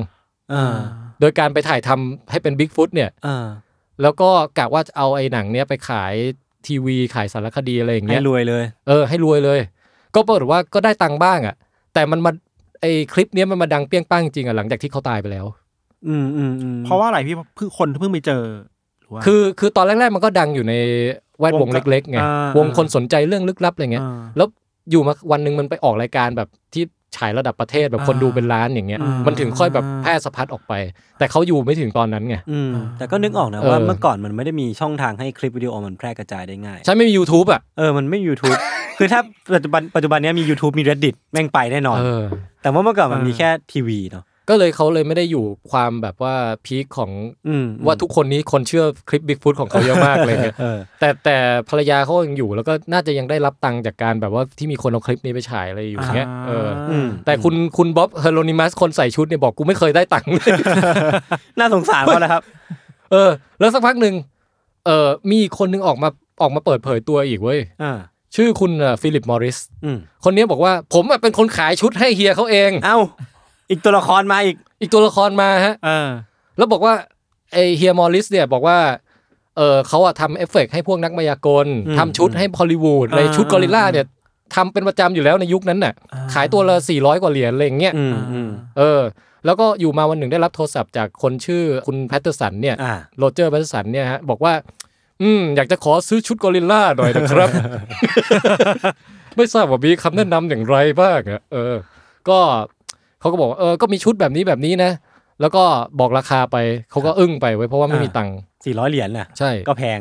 แต่สักพักหนึ่งก็แบบเหมือนกับไปไปเรียกรายเงินมาไปไปหาคนที่เชื่อในบิ๊กฟุตอะไรทั้งหลายอะได้ได้ตังค์มาจำนวนหนึ่งก็มามาสั่งซื้อชุดพอสั่งซื้อเสร็จเออส่งเมลไปให้โทรกลับมาถามอีก ถามคุณมอริสบอกว่ามีวิธียังไงให้ชุดมันดูสมจริงขึ้นบ้างไหมครับ อยากมีกล้ามเนื้ออย่างเงี้ยคุณมอริสก็เลยแนะนำไปบอกอ๋อวิธีให้สมจริงใช่ไหมก็หนึ่งคือไปเอาไอ้ชุดเกาะของนักอเมริกันฟุตบอลน่ะอ๋อสนับไหลให้มันเอเป็นอแบบเขาเรียกสนับไหลใช่ไหมที่มันเป็นลูกๆอะอ่าเอามาใส่ก่อนแล้วค่อยสวมชุดไปอ่าจากนั้นไอ้กล้ามแขนกล้ามอะไรก็เอาอะไรยัดๆให้มันแบบแน่นๆหน่อยอะไรออ๋อย่างมันเงี้ยก็เลยเป็นที่มา เออว่าคือทำเหไมมือนกับกล้ามทุกอย่างมันดูแน่นจัง มันเลยมีเหมือนมีคำอธิบายว่าทำไมกล้ามแน่นอ่าเออแล้วก็แนะนำบอกว่าทำสามารถไปดัดแปลงขนมันให้ให้สมจริงขึ้นได้นะ อย่างงู้นอย่างนี้อะไรก็ว่าไปอืมก็ก็เหมือนกับ จากจากคำบอกเล่าของคุณมอริสเนี่ยก็บอกว่าเคยติดต่อกับคุณแพทเทอร์สันนี่อยู่ในครับในปีนี้เลยที่เขามาซื้อชุดไปแล้วก็มีหนังอันนี้ปล่อยออกมาอย่างเงี้ยอืมอืมเออ แต่ก็ไม่มีหลักฐานอะไรที่จะอ่าก็อีกแล้วก็ไม่มีหลักฐานอีกใช่แล้วมีแค่คำบอกเล่าอีกครับ ซึ่งบางคนก็ไม่เชื่ออีกอ่าบางคนที่อ่าเป็นสายแบบแฟนพันธุ์แท้บิ๊กฟุตจริงๆก็อ่าจะไม่เชื่อคนที่ออกมาเคลมเหล่านี้บอกไอ้พวกนี้อยากดังเลยออกมาเคลมหิวแสงหิวแสง เอออะไรอย่างนั้นเออแต่คุณแพทเทอร์สันเองก็อยากดังก็ก็อยากดังเหมือนกันก็ มันก็มีประวัติอย่างนี้เรื่อยมาเว้ยเออมีอันนี้อีกปีสองพันกว่าๆนี้เองอ่าปรากฏว่ามีเอ่อมีคนคนหนึ่งออกมา บอกว่าคนที่เป็นคนประทับตาไอ้รอยเท้าบิ๊กฟุตอันแรกที่เป็นข่าวลงหนังสือพิมพ์อ่าอ่าอ่าแล้วจนกระทั่งได้สายฉายาบิ๊กฟุตอะอันนั้นอะ คือพ่อผมเองอ่าแล้วก็พ่อผมเนี่ย มีไอเนี่ยไอตีนตีนบิ๊กฟุตอะเป็นอ่า เป็นที่ปั๊มตีนบิ๊กฟุตอะเป็นอันเป็นไม้อยู่ที่บ้านเนี่ยอ่าแล้วหลักฐานก็ยังมีอยู่ เป็นคนยังไงวะเนี่ยแหละบิดาแห่งบิ๊กฟุตคือเชี่ยคือเตี่ยผมเองเตี่ยผมเองเอาเอารอยตีนไปปั๊มโคตรเท่ให้คนมาเข้าใจผิดเป็นการแกล้ง เออ ว่าเนี่ยเออบิ๊กฟุตมีจริงอะไรอย่างเงี้ยอ่าเออ่าอเออแถมมีคนมาเล่าเสริมอีกบอกว่า จริง ๆ แล้วคุณไอคุณ original เนี่ยนะชื่อคุณวอลเลซหรือประมาณนั้นนะนะครับเรย์วอลเลซนะน่าจะจำไม่ผิด คนเนี้ยแหละเป็นคนไปบอกให้แพทเทอร์สันน่ะมาบอกทำสารคดีมาถ่ายทำหนังสิโอ้โหนี่คือเราสามารถวาดแผนผังบิ๊กฟุตได้นะพี่ เออเออลากไปได้ขบวนนี้ขบวนการนี้มีใครอยู่บ้างเออเออลากไปลากมาได้เลยนะ แล้วก็ระหว่างนั้นน่ะมันก็จะมีคนแบบเอาโอ้เจอขนบิ๊กฟุตเจอผิวหนังเจอเศษอะไรนู่นนี่นั่นพอไปตรวจ DNA กลายเป็นสัตว์อื่นหมดเลยอืมคือมีแต่ความประวัติศาสตร์บิ๊กฟุตเนี่ยเต็มไปด้วยความ fake fake fake fake fake fake fake เออเออเออทุกอย่างเป็นเรื่อง หลอกลวงแหกตาหมดยกเว้นอาจจะมีหลักฐานบางชิ้นที่แบบ อืมก็ยังไม่สามารถฟันธงได้ว่ามันคืออะไร แต่ก็ไม่ได้ฟันธงว่าเป็นบิ๊กฟุตใช่คือเหมือนเอเลี่ยนอะเอ้ยอ่าเหมือน UFO ลักษณะเดียวกันอืมอืมคือเรารู้แต่ว่ามันเป็นอะไรสักอย่างบนฟ้าเคลื่อนที่เร็ว เออ แต่มันไอการอยู่ดีๆจะไปบอกว่ามันเป็นเอเลี่ยนเนี่ยยากมันคือการก้าวข้ามไปไกลมากเลยนะอ่าอ่ามันมันบอกได้แค่เป็น UFO แหละเออใช่ไหมมัอะไรเหมืทำนองนั้นเหมือนไอ้นี่อะพี่แทนที่ล่าล่าสุดมันมีข่าวดาวอุกกาบาตหรือว่าดาวหางที่ชื่ออมัวอมัว ไม่รู้อ๋อพี่แทนเออเอเอออที่เขาบอกว่า มันอาจจะเป็นเอเลี่ยนก็ได้ แต่ว่ามันไม่ใช่ดาวหางธรรมดา มันอาจแต่ก็ไม่รู้เป็นอะไรเหมือนกันอะไรเงี้ยมันคือความคลุมเครือบางอย่างเนาะใช่พอมีความคลุมเครือแล้วเราสามารถแบบเออใส่อะไรเข้าไปก็ได้อ่าต่ใช่อใช่เติมใช่ได้คิจุดดถึสังงเกตอะเชิญก่อนนะเมื่อกี้คิดถึงตอนที่พิสูจน์บิ๊กฟุตอะพี่ขนอะอ่าเราเคยเล่าเรื่องเยติตอนหนึ่งอ่าอะใช่ใช่แล้วเอามีคนเอานักวิจัยในจีนนะมีเอา อืม เอาขนเยติที่อ้างว่าเยติอะไปพิสูจน์ไว้ยอืม สรุปว่ามันมันมีทั้งแบบหมีควาย หมูป่าอะไรหมูมาหมป่าดแล้วหมาเนี่ยมาหมดเลยอะเออ แปลว่าเออแบบขนนี่มันก็แบบไม่สามารถพิสูจน์พิสูจน์อะไรได้เหมือนกันนะ ใช่ คือพิสูจน์ได้ไงพิสูจน์ว่ามันไม่ใช่บิ๊กฟุตไงพิสูจน์ว่าเป็นหมีควายอะไรอย่างงี้ ก็คือ myth buster อย่างหนึ่งเลยแหละใช่ครับ แต่ว่าคนที่เขาเชื่อเขาก็จะบอกว่า ก็ตัวอย่างนี้มันไม่ใช่ไง อ่าแต่ว่ามันมีอ่า มันมี สักวันหนึ่งอาจจะมีคนไปเจอของจริงก็ได้อ่า เออเข้าใจ ซึ่งเรา ถ้าเราคิดแบบเป็นวิทยาศาสตร์เราก็บอกว่าก็ไม่เป็นไรก็คือถ้าเจอเมื่อไหร่ก็มาบอกแล้วกัน ใช่ แต่สันนิษฐานข้อสันนิษฐานมันก็แต่ยังตอนไม่นี้มันยังไม่มีการเจอมาแล้วของจริงขนาดนั้นเออใช่ไหมตราบใดที่มันยังไม่ศูนย์เปอร์เซ็นต์เนาะผมก็อืมก็เชื่อว่านักวิทยาศาสตร์คงแบบไม่ได้ไม่กล้าฟันธงขนาดนั้นนะว่ามันไม่มีอยู่จริง จะพิสูจน์ว่ามันไม่มีจริงอะมันยากไงอ่าเข้าใจเออแต่ว่าพิสูจน์ว่ามีจริงเนี่ยง่ายนิดเดียวก็แค่ไปหาอะไรที่หลักมัฐานมันพิสูจน์ได้ที่ถูกต้องจริงเออใช่ก็เอามาให้ดูสิแล้วเดี๋ยวเราก็จะได้เชื่อตามคุณอะไรประมาณเนี้ยอ่าเออนี่นี่คือจุดยืนของนักวิทยาศาสตร์ครับฮะทีนี้เอ่อจุด น่าสนใจมากๆ อันหนึงของของคลิปคุณ Patterson เนี่ยอืมคือถ้าเราไปสังเกตกด pause หรือกด slow ดูดีจริง ๆ นะฮะ เราจะเห็นว่าบิ๊กฟุตนมใหญ่มาก อันนี้คือน่าสนใจมากๆนะครับ น่าสนใจมาก น่าสนใจมากเพน่าราะสนว่าคุณ Patterson น่ะเขาจงใจทำบิ๊กฟุตตัวเนี้ยให้เป็นตัวเมียครับอ๋อตามความเชื่อท้องถิ่นของแถวอเมริกาใต้อะไรแถวนั้นอะเขาเขาจะบอกว่าเออบิ๊กฟุตเนี่ยมันเป็นเป็นคือมันจะมี ก่อนที่จะมีคำว่าบิ๊กฟุตอะมันจะมีตำนานสัตว์ในสัตว์ในป่าอะไรสักอย่างสัตว์ประอะจำถิ่นอะไรเงี้ยสัตว์ประจำถิ่นอะไรสักอย่างที่ที่เป็นตัวเมียน่ะอืมตอนที่เขาทำชุดถ่ายทำขึ้นมาก็เลยเสริมนมให้กับอืมเจ้าเสริมอึมให้กับเอ่ออ่าบิ๊กฟุตอ่าตัวนี้ด้วยอืมครับนะฮะแล้วก็มันก็เดินมานมใหญ่จริงๆนะพออ่าพอไปอ่าดูจริงๆอะแต่ว่าจากความรู้ทางด้านเอ่อวานอนวิทยาของผมเนี่ยครับ เราจะเราจะรู้สึกถ้าบิ๊กฟุตนมใหญ่จริงเนี่ยอ่าจะเป็นเรื่องแปลกมากเลยทำไมอะ เพราะว่าในบรรดาสัตว์โลกอะมีคนเท่านั้นที่นมใหญ่อืมหมายถึงคนเพศหญิงเท่านั้นที่ครับที่นมใหญ่ตลอดเวลาไม่มีแบบอ่าอ่าอ่าไม่มีแบบเออเดี๋ยวเดี๋ยวยุบเดี๋ยวโตอ่าเดี๋ยวอะไรอย่างเงี้ย แต่ว่าถ้าเป็น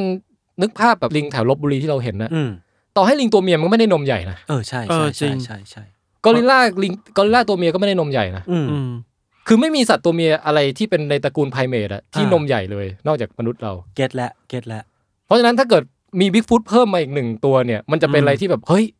มนุษย์เราไม่ได้เดียวดายแล้วอะเออหรือว่ามันอาจจะเป็นถ้าบิ๊กฟุตเป็นอย่างที่พี่แทนว่าจริงแสดงว่าถ้ามันมีจริงนะอ่ามันจะเป็นสปีชีส์ที่แบบใกล้เคียงมนุษย์มากกแสดงว่าเพศชายของมันอะต้องมีรสนิยมใกล้เคียงกับกับเพศชายของมนุษย์เราอ่าอ่าอ่าจึงคัดเลือกให้เกิดความงามด้านสรีระอันนี้เกิดขึ้นนึนะกออกนึกเอออกนึกอออกอันนี่คือพูดในมุมที่คนเชื่อว่ามันมีอยู่จริงใช่ป่ะใช่ ถ้ามันมีจริง ถ้ามันมีจริงใช่ไหมเออเออเออไททันก็ไม่ได้มีนมนะ มีแอนนี่ไงเออนั่นมัน ทีนี้ แต่มันไม่มีหัวนมไง แต่ไททันผู้ชายก็ไม่มีหัวนม เออ ไททันไม่มีหลายอย่าง ไม่มีอะไรหลายไม่มีอะไรสักอย่างเลยดีกว่าฮะครับ เอาเป็นว่าบิ๊กฟุตเล่าไว้ประมาณนี้ครับครับจริงๆ ถ้าถ้าเป็นฝั่งบิ๊กฟุตอะมันยังโผล่ตามป่าตามอะไร มันยังพอแบบมีความเป็นไปได้ใช่ไหมคือในบรรดาเรื่องลึกลับอะเรื่องนี้มันก็แบบมันไม่ได้เหนือธรรมชาติไงอืมใช่อืมการจะมีสัตว์อะไรสักอย่างที่ เรานึกว่ามันสูญพันธุ์ไปแล้วอืมหรือคนยังไม่เคยค้นพบมาก่อนแล้วเพิ่งมาเจออะไรอย่างเงี้ยมันก็เป็นไปได้อยู่อืมถึงแม้แต่เรื่องบิ๊กฟุตเองเนี่ยดูหลักฐานแล้วมันยังไม่ชี้นำว่ามีความน่าเชื่อถือครับเออแต่ไอ้ปรากฏการณ์ที่ว่าอาจจะยังมีอะไรที่เราไม่ค้นพบในป่าในอะไรก็ได้อย่างเงี้ยนะมันก็อาจจะเป็นไปได้อืมอืมนะฮะไอเยติเนี่ยเป็นไปได้ยากกว่าเพ ราะว่าอยู่บนภูเขาหิมะอะไรคือมันไม่น่ามีอะไรกินแน่นอเอนอแล้วตัวใหญ่งี้มันจะกินอะไรอะ คือถ้าเราต้องกินวันละแล้วหนาวด้วยนะ ต้อง burn อ่าเพื่อความอบอุ่นด้วยนะอ่าต้องกินไขมันด้วยอะไรเงี้ย คือมันไม่มีมันไม่น่าจะสามารถอยู่ได้อะเออกินหิมะอะไรอย่างงี้อยู่ไม่ได้ไหม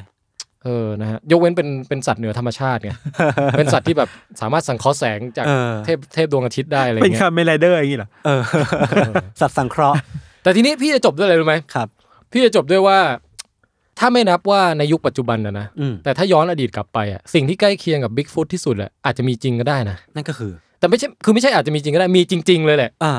มันคือวานรชนิดหนึ่ง ape ชนิดหนึ่งที่สูญพันธุ์ไปแล้วนะฮะครับชื่อว่า Gigantopithecus อ่า Gigantopithecus เนี่ย มันก็คือบิ๊กฟุตเลยอะหน้าตามันอะอะมันก็คือลิงยักษ์มันไม่ใช่ลิงมันคือ ape ยักษ์มันคือใช่ไหเอฟยักษ์เอ่อความสูงนะฮะประมาณ3เมตรโอ้โห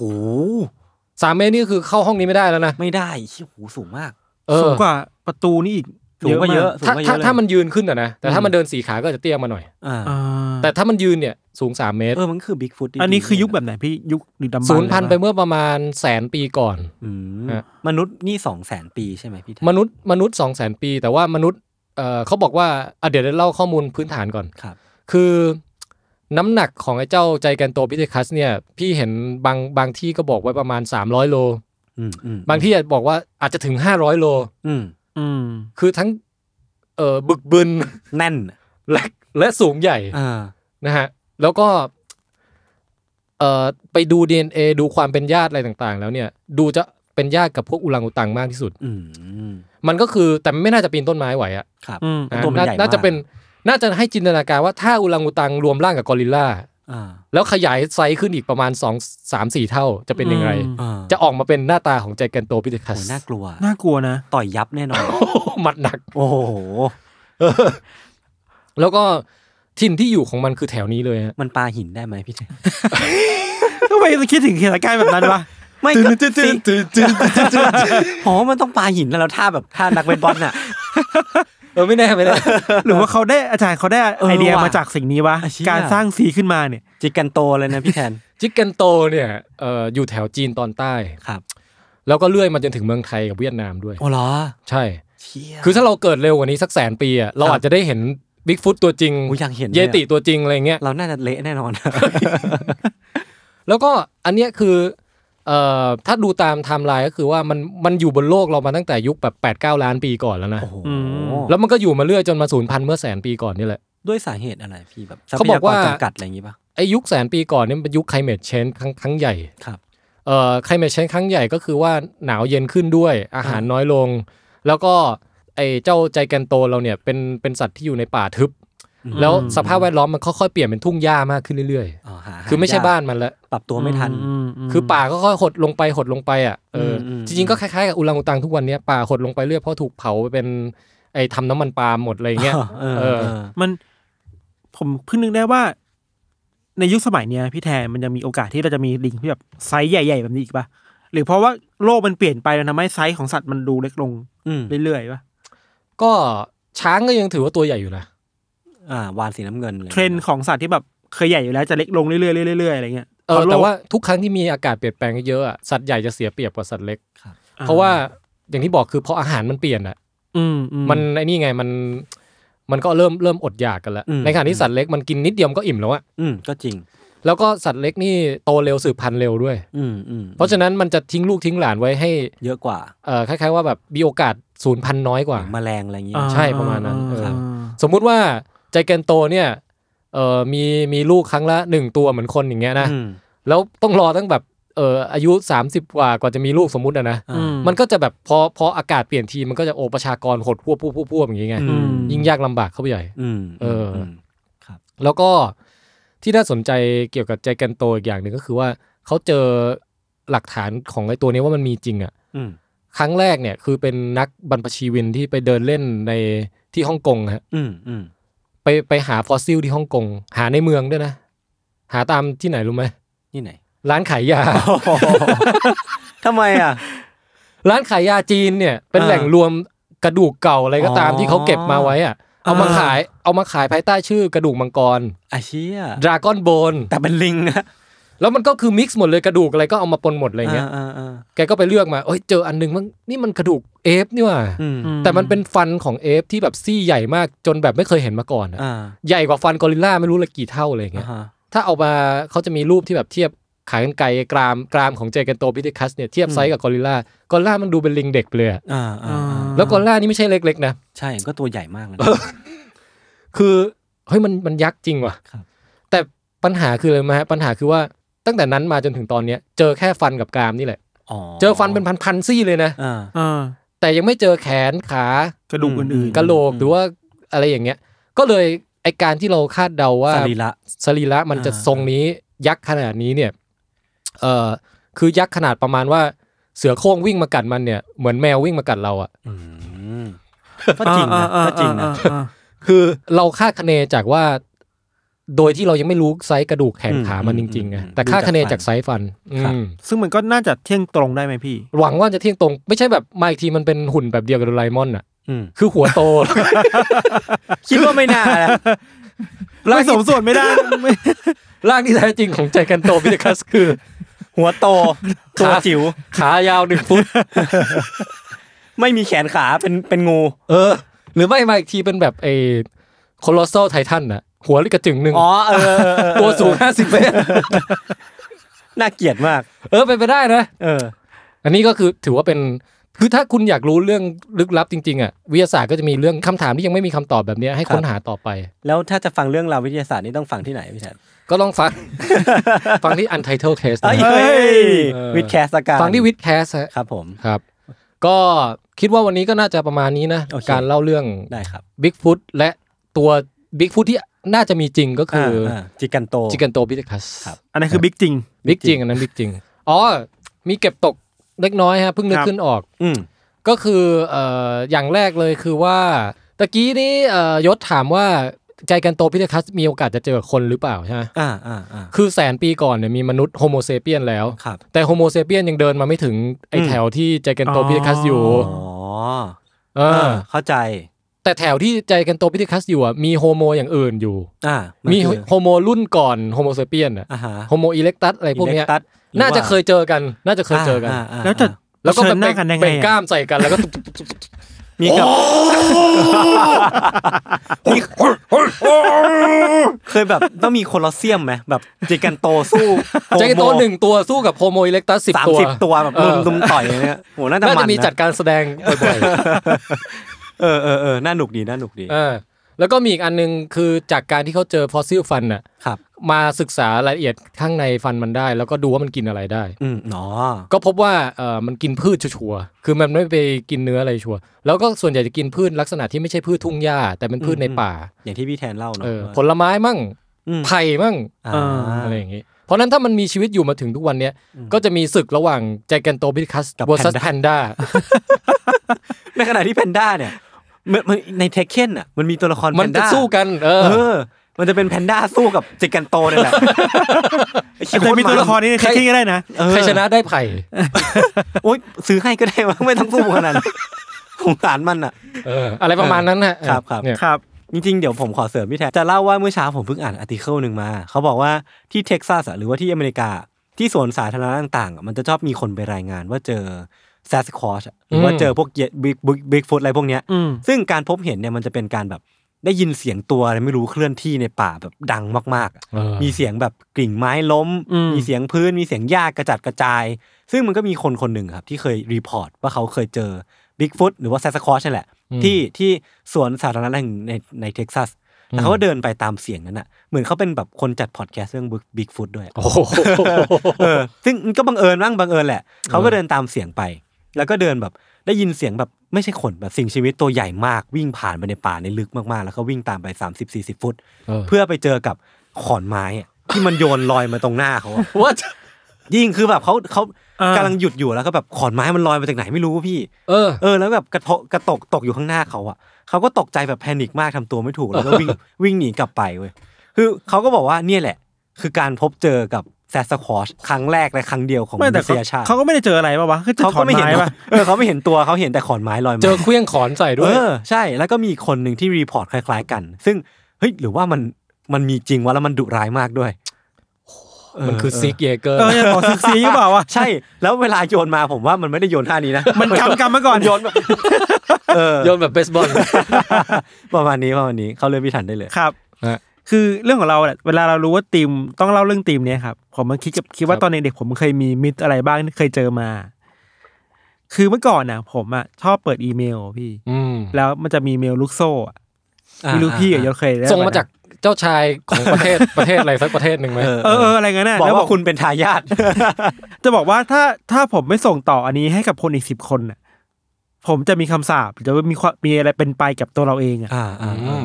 แล้วก็แล้วก่อนหน้าที่มันจะมาถึงเราเรารู้ว่าเนี่ยมันถูก forward มาจากใครก็ไม่รู้อีกสิบคนน่ะอ่าอ่าอืมนั่นคือเรื่องหนึ่งแล้วมันจะซีซีเยอะมากแบบ เมื่อก่อนมันยังไม่ซีซีเว้ยมันคือมัน direct เลยอะว่าอ๋อทูใครบ้างอะไรเงี้ยเออแล้วบางทีมันทูสิบร้อยคนก็มีบ้างอะไรเงี้ยอืมเราเจอช่วงนี้ตอนเด็กๆประถมเยอะมาก แล้วอีกเรื่องหนึ่งคือว่าตอนนั้นมันมีเว็บบอร์ดเด็กดีขึ้นมาแล้วอะอืมครับ ยุคแรกๆอะไรเงี้ยมันจะมีตำนานเยอะมากในอะไรพวกเนี้ยครับอืมหนึ่งในเรื่องที่เราไปเจอมา บ่อยมากแล้วจนถึงวันนี้เราก็มีมีความกล้าที่เข้าไปดูคือมันมีเพลง Gloomy Sunday ครับอ่าไอเพลงที่บอกว่าถ้าฟังแล้วจะไปฆ่าตัวตายอะอ่าอ่าโอ้ตำนานประเภทนี้ตำนานเพศนี้ในเว็บเด็กดีอ่าพี่ใช่ซึ่งมันแมสมากๆเลยอะแมสมากพี่พี่แดนเคยได้ยินปะถ้าพี่ได้ยินพี่คงไม่มาอยู่ตรงนี้อะพี่คงฆ่าตัวตายไปแล้ว ไม่แบบเคยได้ยินตำนาน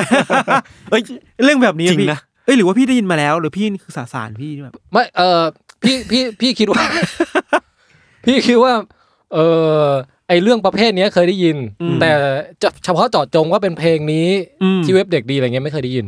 มันมีเออออยู่เนาะอืม แล้วบอกว่านี่มันคือชื่อเพลงนี้เลยพี่ชื่อว่า Gloomy Sunday อืม Gloomy ก็แปลว่าเศร้ามืดมน เศร้าๆ มืดเพลงคืออาทิตย์ที่เศร้าอะไรเงี้ยเออ จริงๆเราสามคนก็มีวันอาทิตย์ที่เศร้าเยอะเลยเนาะคนทำงานอะไรเงี้ยเนาะใช่ใช่ก็ไม่อยากให้ถือวันจันทร์เลยเออจริงจริงจริง เออเอออ๋อ Gloomy Sunday ตลอดอยู่แล้วเออพี่นกฟังอยู่เอาสวัสดีครับพี่น้องก็เลยสงสัยว่าไอ้ที่มาที่ไปของไอ้เพลงเนี่ยมันคือยังไงอืมแล้วว่าทำไมมันถึงถูกมองว่ากลายเป็นเพลงที่คนฟังแล้วต้องแบบไปฆ่าตัวตายอืมจริงๆหรออะไรเงี้ยครับครับเออก็เลยไปเจอมาว่ามันมีแฟกต์ที่แบบว่าพวกหนังสือพิมพ์ในในยุโรปในฝรั่งอะอืมมันก็พูดถึงเรื่องนี้เยอะมากเหมือนกันนะครับอือหือคือเราไปเจอมาจากของนิตยสาร Times Time Magazine นะครับเขาบอกว่า มันมีอาร์คายของเว็บมันอะเก่าๆอะไรเงี้ย ในปี 1936 อะ เคยมีคนที่เป็นนักข่าวรายงานใน Time ว่า มีผู้ชายคนหนึ่งชื่อคุณโจเซฟเคลเลอร์ เคยทำอาชีพเป็นช่างทำรองเท้าอืมแล้วเขาก็ฆ่าตัวตายนี่แหละครับอืมแล้วก็ในในเหตุการณ์ใน crime scene นั้นน่ะ ก็มีโน้ตอันหนึงทิ้งเอาไว้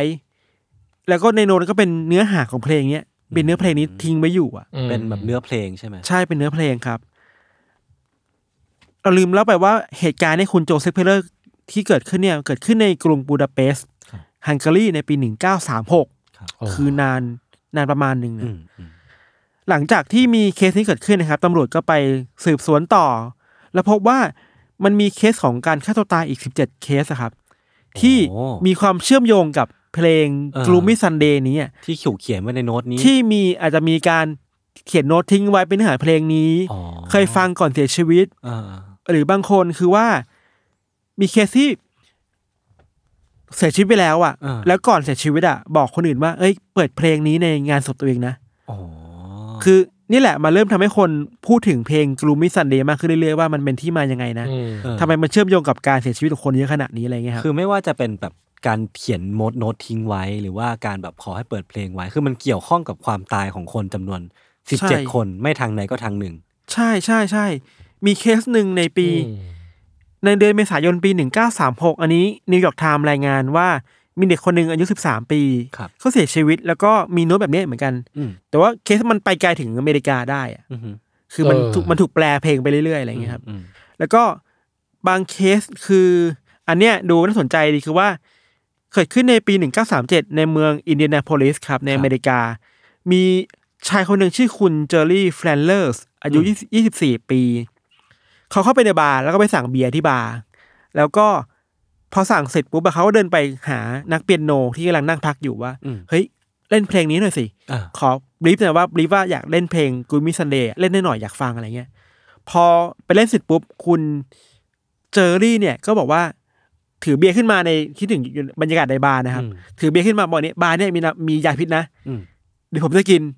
แล้วก็จะเสียชีวิตระหว่างที่เพลงนี้กำลังเล่นอะอ่า คือแบบเฮ้ยทำไมมันผูกพันกันอะไรขนาดนี้วะเออเอออะไรเงี้ย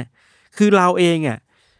เราชอบดูหนังญี่ปุ่นอะจะมี The Ring อะพี่อืมอืมพี่แทนเดี๋ยวว่า ถ้าดูวิดีโอแล้วดูจะวิดีโอจะนี่ตายอะไรเงี้ยแล้วว่าจะมีในเจ็ดวันจะเกิดอะไรขึ้นน่ะ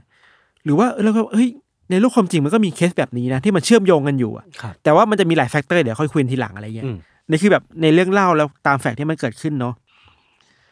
แต่ว่าเคสของคุณแฟลเลอร์เนี่ยครับที่เข้าไปในบาร์เนี่ย ก็ไม่ได้เสียชีวิตนะอืมคือตำรวจอะมีคนไปแจ้งตำรวจตำรวจก็มาจับทันอืมมาควบคุมตัวทันว่าโอเคอย่าเพิ่งกินอะไรไปมาควบคุมสถานการณ์ทัน ใช่อืมจริงๆมีหลายเคสเลยแต่ว่ามันค่อนข้างเศร้าแต่เราไม่ค่อยอยากไปดีฟดาวลงไปอะเออมันดูหม่นๆเนาะครับแต่ว่ามันมีความพยายามจะเข้าใจเพลงนี้ครับอืมในหลายแง่มุมมาก แง่มุมแรกคือว่า เมื่อต้นปีมันมีช่องบัสฟีดอะอ่าอ่าฮะบัสฟีดมันไปวิเคราะห์เรื่องนี้อยู่ แล้วไปสัมภาษณ์นักจิตวิทยาว่า เอ้ยทำไมการฟังเพลงนี้แล้วทำให้คนรู้สึกหม่นได้นะ คุณเนี่ย คุณที่เป็นคุณหมอไอ้ยคุณเป็นเป็นจิตแพทย์คนนี้เขาบอกว่าเฮ้ยเขาไม่เชื่อนะว่าไอ้ตัวทั้งเพลงมันอะ มันจะนำไปสู่อารมณ์คนได้ขนาดนั้นอะอืมแต่ว่ามันจะมีอะไรบางอย่างในเพลงอะ ที่ไป trigger คนในบางสถานการณ์ได้อะอืมที่ทำให้รู้สึกเศร้าลงไปกว่าเดิมอะไรเงี้ยอืมเออมันคือ factor หนึ่งก็ได้นะอะไรเงี้ยอ่าแล้วไอ้ factor นั้นมันคืออะไรอะมันคือเราคิดเขาเราเขาเปิบอดกเราเปิดเพลงเลยไหม อย่าเลยพี่อย่าเลยพี่อย่าเลยพี่เหรอเออแต่แต่แต่ฟังอยากรู้ฟังเนื้ฟัองทีอยากหลังรู้ฟังอะไรทีหอลังย่างเงี้ยผมเคยกดฟังแหละ เออ ก็เป็นไงอะก็คือเราเราอะฟังแล้วมันไม่ได้รู้สึกอะไรนะแบบอืมมันเราก็คือมันก็อยากลองแหละว่าว่ามันจะเป็นยังไง คือมันไม่มีทำนองที่คล้ายๆกันหรือว่าเรื่องที่คล้ายๆกันอย่าง Lavender Town ของของโปเกมอนที่ถ้าเราฟังซาวด์แทร็กของของเมืองเนี้ย เราก็จะมีเอฟเฟกต์ที่คล้ายๆ กับของของ Gloomy Sunday ว่าเราจะฆ่าตัวตาย ซึ่งพอฟังแล้วมันก็ไม่ได้รู้สึกขนลุกขนาดนั้นแต่ผมเชื่อว่ามันอาจจะไป trigger คนแต่ละคนไม่เหมือนกันอะไรอย่างนี้มั้งเออแต่ผมอะไม่ชัวร์ว่าเออเออไอ้ Gloomy Sunday ที่ผมฟังอะใช่เวอร์ชันจริง ๆ หรือเปล่ามันมีด้วย มันมีหลายเวอร์ชันเว้ยมันมีเวอร์ชันเออ original ที่เป็นฮังการีอืมแล้วก็ถูกแปลเป็นภาษาอังกฤษครับแล้วก็ถูก modernize สมัยอีกรอบหนึ่งอะไรเออเนี่ยผมก็เลยไม่แน่ใจว่าผมเออฟังถูกเวอร์ชันหรือเปล่า แต่เราคิดว่ามันน่าจะมีมีเวอกร์ลิ่นชันกลิ่นอะไรแบบเงี้ย dance remix ไหมไม่ให้คือ นักจิตวิทยาเนี่ยที่ที่ปัสฟีไปเสนอครับไปคุยอะชื่อว่าคุณเจมส์ลูซานโนครับ คือเขาบอกว่าตัวเองไม่เชื่อนะว่าเพลงนี้มันจะนำไปสู่การฆ่าตัวตายได้โดยตรงอะ แต่ว่ามันมีอะไรบางอย่างที่เป็น trigger คนได้แหละ อืมคนในสภาวะที่จิตใจไม่มั่นคง หรือเปราะบางอยู่อะไรเงี้ยอืมแล้วอีกอันหนึ่งคือมันมี paper อันหนึ่งครับ ไปเจอ paper งานวิจัยที่แบบไปศึกษาเรื่องนี้เลยนะว่า Gloomy Sunday มันส่งผลต่อการฆ่าตัวตายได้แค่ไหนอะคือ A ไปสู่ B จริงหรือเปล่าอ๋อเขาบอกว่ามันไม่ใช่ มันมีปัจจัยเยอะมากเลยอืมแล้วสิ่งหนึ่งที่คนไปทำลายเรื่องคำสาปของเพลงนี้คือว่า ในในช่วงเวลาที่เพลงนี้มันถูกแต่งขึ้นมาในปีหนึ่งเก้าสามหกอะไรเงี้ยครับ มันเป็นช่วงที่ฮังการีอยู่ในสภาวะที่มันกดดันมากเลยอะครับอ๋อยศพี่แทนคือเออสงครามโลกครั้งที่สองอะ ก่มัอนนใกล้มันใกล้แล้วมันเหมือนพรีสงครามโลกครั้งที่สองมันกำลังก่อตัวแล้วฮิตเลอร์เริ่มจะแบบเออเมีอำนาจมากแล้วอะไรเงี้คยรับแล้วช่วงนั้นมันเป็นช่วงของ Great Depression อะอืมอืมปัญหาเศรษฐกิจทั่วโลกที่มันแบบ อัตราว่างงานเยอะคนตกงานเยอะข้าวของที่แบบราคามันตกลงอะไรเงี้ยอืมอืมมันทำให้คนในฮังการีก็แบบซัฟเฟอร์มากๆอยู่แล้วอะไรเงี้ยพอเวลามันมีเพลงนี้เข้ามาอีกอะ อาจจะมีอะไรบางอย่างในเพลงนี้ทำให้คนมันรู้สึก โอเค หมดหวังแล้วอะก็เป็นไปได้อะไรเงี้ยครับ อันนี้คือเป็นอีกอีกอันหนึ่งครับ แล้วก็เขาบอกว่าในบางโน้ตนี้ผมยังไม่ได้ฟังนะเขาบอกว่าในบางโน้ตของเพลงเนี้ยมันถูกพูดยังไงดีเหมือนที่ยศบอกอะมันมันถูกทำให้โน้ตมันต่ำลงต่ำลงอะอืมอืมอืมทำให้ความรู้สึกคนมันต่ำลงไปตามโน้ตอะเอฟเฟกต์ด้านเสียงอะไรอย่างเงี้ยใช่ด้านเสียงครับอืมอันนี้ก็เป็นอีก factor หนึ่งมันจะคล้ายๆกับเรื่องของ The Shining ที่พี่ทันเคยเล่าไหมว่ามันจะมีเมโลดี้บางเมโลดี้อะใช่ที่ถ้าเรียงต่อกันอะมันจะทำให้ความรู้สึกของเรามันดิ่งลงไปอะ soundtrack The Shining เนี่ยนะ ใช่ช่วงมันเป็นเพลงตอนเริ่มต้นตอนเริ่ The มเลย Shining พี่แล้วก็มีคนไปเจอว่าไอ้สกอร์เนี่ยสกอร์เพลงเนี่ยมันมันถูกตื้อดึงนำมาใช้ตื้อดึงอะไรในพวกเนี้ยทุกหนังหนังผี คือแบบทุกหนังผีเลยอะ อ๋อ ใช้สูตรนี้อะแล้วแบบตื้อดื้อดื้อดึงตื้อดื้อดื้อดึงเนี่ยเยอะมากใน Frozen ก็มีนะพี่ไม่ใช่หนังผีก็มีเขาเขามีนะเออ Frozen ในฉากที่เป็นแบบกำลังหวาดเสียวอะไรอย่างอืเงี้ยอืมอืมอืมอืมเออ น่าสนใจ น่าสนใจ เออ คือกลับมาที่ตัว Gloomy Sunday ครับ จริงๆ เราคิดว่าคนน่าจะรู้ที่มาที่ไปเยอะแล้วแหละเนาะ แต่เราคิดว่าที่อยากที่เราอยากชวนคุยคือ มันมี urban legend ตำนานเมืองหลาย ๆ อย่างอะอืมที่บางทีเราก็ไม่สามารถฟันธงได้ขนาดนั้นว่ามันจริงหรือไม่จริงอะไรเงี้ยแล้วก็ที่อยากพูดผ่านรายการนี้เราคิดว่า ไอ้ปัจจัยเรื่องบริบทในการสร้างเพลงอะอืมมันก็ส่งผลด้วยนะ คือ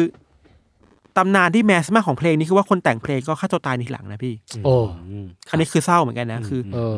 ด้วยเมื่อเพลงมันนำไปสู่คนฆ่าตัวตายแต่ว่า เจ้าของเพลงคนแต่งเพลงเนี่ยก็ เวลาต่อมาเขาก็ฆ่าตัวตาย อืมอาจจะเพราะว่าปัญหาเศรษฐกิจปัญหารายได้อะไรเงี้ย อืมมันอยู่ในช่วงที่ แล้วคนแต่งเพลงเขาเป็นคนชาวยิวอะครับ อืมแล้วในช่วงนั้นน่ะสงครามโลกที่สองมันก่อตัวมาแล้วอะคือเพลงมันดังแล้วช่วงพร้อมกับสงครามโลกที่สองอะอืมแล้วชาวยิวในฮังการีก็ถูกแบบฮิตเลอร์อ่า ก็ทำฮิตเลอร์อะไรแบบตามหาแล้วก็พาไปค่ายกักกันอะไรเงี้ยอืมแต่เขาก็รอดมาได้มันมันก็ส่งผลต่อจิตใจเขาอะอืมมอะไรเงี้ยเราคิดว่า เออว่ะถ้าเราพูดแค่ตำนานมันก็ดูน่ากลัวนะอืมแต่ถ้าเราดูเบื้องหลังของเพลงอะ ชีวิตของคนข้างหลังนั้นอะก็แบบเรื่องเศร้านะมันเศร้านะพี่เออใช่ยศใช่ใช่ใช่อะไรเงี้ยประมาณนี้ก่อนเดี๋ยวคุยต่อ อ่าฮะพี่แทนว่าไง เออคือพี่อะจะตั้งคำถามอย่างนี้ก่อนว่า สมมุติว่ามันมีเคสที่เอ่อคนทิ้งโน้ตเกี่ยวกับเพลงนี้หลังฆ่าตัวตายใช่ไหมอืมแล้วมันเป็นมันกลายเป็นวัฒนธรรมที่ แบบทุกคนรู้จักแพร่ออกไปไหมเลยกลายเป็นว่าต่อไปใครจะฆ่าตัวตายเนี่ย ก็เลยนึกถึงสิ่งนี้อะไรอย่างเงี้ยเออเป็นไปได้นะ คือคือบางเคสมีคนเขียนแค่คำว่านี่ที่เล่าอะนะคือเออมีคนเขียนแค่คำว่า Gloomy Sundayทิ้งไว้ในโน้ตแค่นั้นก็เองก็ยังก็ยังมีนะพี่ อืม หมายถึงว่า พอมันเป็นที่รู้จักแล้วอะว่าตายคนก็เลยแวจะทำตามต้องทำแบบนี้เออเออก็เป็นไปได้ แต่นี่ผมไม่แน่ใจว่ามันคืออย่างที่พี่ทันเล่ามันมีข้ามอะมันมีข้ามประเทศอะ ใช่ไหมใช่เออแล้วช่วงนั้นมันอาจจะไม่ได้แบบแพร่กระจายได้ง่ายขนาดนั้นก็เลยว่าเออเออมันจะมีความบังเอิญบางอย่างที่อืมที่มันเกี่ยวข้องกับเพลงนี้โดยที่มันไม่ได้บอกบอกต่อกันเป็นแพทเทิร์นปัจมันจัยเป็นความแบบโรแมนติกบางอย่างของของการจะจากโลกไปด้วยวิธีนี้ด้วยนะหมายถึงฟังดูแล้วอะทิ้งไม่เสร็จอะไรบางอย่างเลยพี่ เออ หมายถึงว่าแบบคนที่เขากำลังเศร้าอยู่เขาคงคิดว่าโอ้จากไปแบบนี้ก็ดีเหมือนกันอะไรประมาณเนี้ยอืมอืมอืมจเขาจะฟังเรื่องก็ปได้ระเภทเนี้ยอืม ใช่ใช่แล้วก็ปัจจัยหนึ่งคือสื่ออะ หนังสือพิมพ์ตอนนั้นอะมันเล่นเรื่องนี้เยอะมากเลยอะคือมันเซ็กซี่สำหรับคนที่เป็นนักข่าวอะอืมเขียนข่าวว่าเพลงนี้ต้องสาถรบรพ์อะอะไรอย่างเงี้ยเออออาถรรพ์อืมแล้วก็ยิ่งเพิ่งมารู้ทีหลังว่าคนแต่งเพลงก็เสียชีวิตต่อไปอะครับไอ้พวกนักข่าวก็แบบ เฮ้ย อืมอืมกูได้เรื่องมาเล่าแล้วประโคมข่าวแล้วเออแล้วมันก็ถูกเล่าต่อมาเรื่อยๆเรื่อยๆเรื่อยๆอะไรเงี้ยกลายเป็นแบบ urban legend มันถูกให้ความสำคัญมากกว่าชีวิตคนที่เสียไปสิเองใช่ครับเออว่ะมันมี fact หนึ่งที่ผมคิดว่าต้องพูดอะคือว่า มันมี paper เนี่ยที่เราไปอ่านมา มันมี paper ที่บอกว่า อัตราฆ่าตัวตายในฮังการีอะอืมในช่วงเวลานั้นอะ มันเยอะก่อนหน้าที่เพลงนี้จะมาอยู่แล้วนะอ๋ออ่าคือมีแบ็กกราวเลทของใช่ครับซูใช่ซายมาอยู่แล้ว ด้วยอืมด้วยความที่ปัญหาเศรษฐกิจที่มันเรื้อรังมานานมากอะอืมจากเออวิกฤตเศรษฐกิจอะไรก็ตามแต่ทำให้คนมันเครียดแล้วก็ฆ่าตัวตายก็ได้เอออะไรเงี้ยก็คือเพลงมันก็เศร้าอยู่ใช่อาจจะมีความบังเอิญที่ว่าหลายคนไอเขียนการฆ่าตัวตายของเขาไปใช่ไปตรงกับเพลงนี้บางอย่าง แล้วพอมันเป็นข่าวดังขึ้นก็กลายเป็นเหมือน เป็นเป็นรูปแบบให้คนอื่นอะมา Follow ก๊อปปี้ต่อได้อย่างเงี้ยใช่ใช่อืมใช่อืมอืมแล้วด้วยความที่ยุคนั้นมันยังไม่มีอินเทอร์เน็ตเนาะการอืม fact check เออหรือว่าการทำอะไรมันจะแบบอืมทำได้ยากแหละแล้วครับสื่อมันก็มีอำนาจมากในการแบบบอกเอ้ยเออแบบนี้คืออาถรรพ์นะเว้ยอ่าแต่คงจะไม่ใช่ลักษณะว่า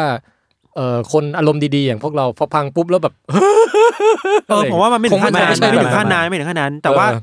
เราแอบคิดว่าถ้า down อยู่แล้วฟังอาจจะ down กว่าเดิมอะเออคือเนี่ยอยากรู้เลยอยากรู้ว่าเนื้อมันเขียนว่าอะไร อืมอืมเดี๋ยวต้องลองไปดู ต้องลองไปดูครับครับ แล้วก็มันมีมีติ่งข้อมูลนิดนึงว่า จริงๆอะพอเราเล่าเรื่อง Gloomy Sunday ว่ามันเกิดขึ้นหลังจากที่มันเกิดวิกฤตเศรษฐกิจ Great Depression นะครับอืมแล้วทำให้คนฆ่าตัวมีอัตราฆ่าตัวตายช่วงนั้นเยอะอะ มันสอดรับกับเรื่องเราเรื่องหนึ่งที่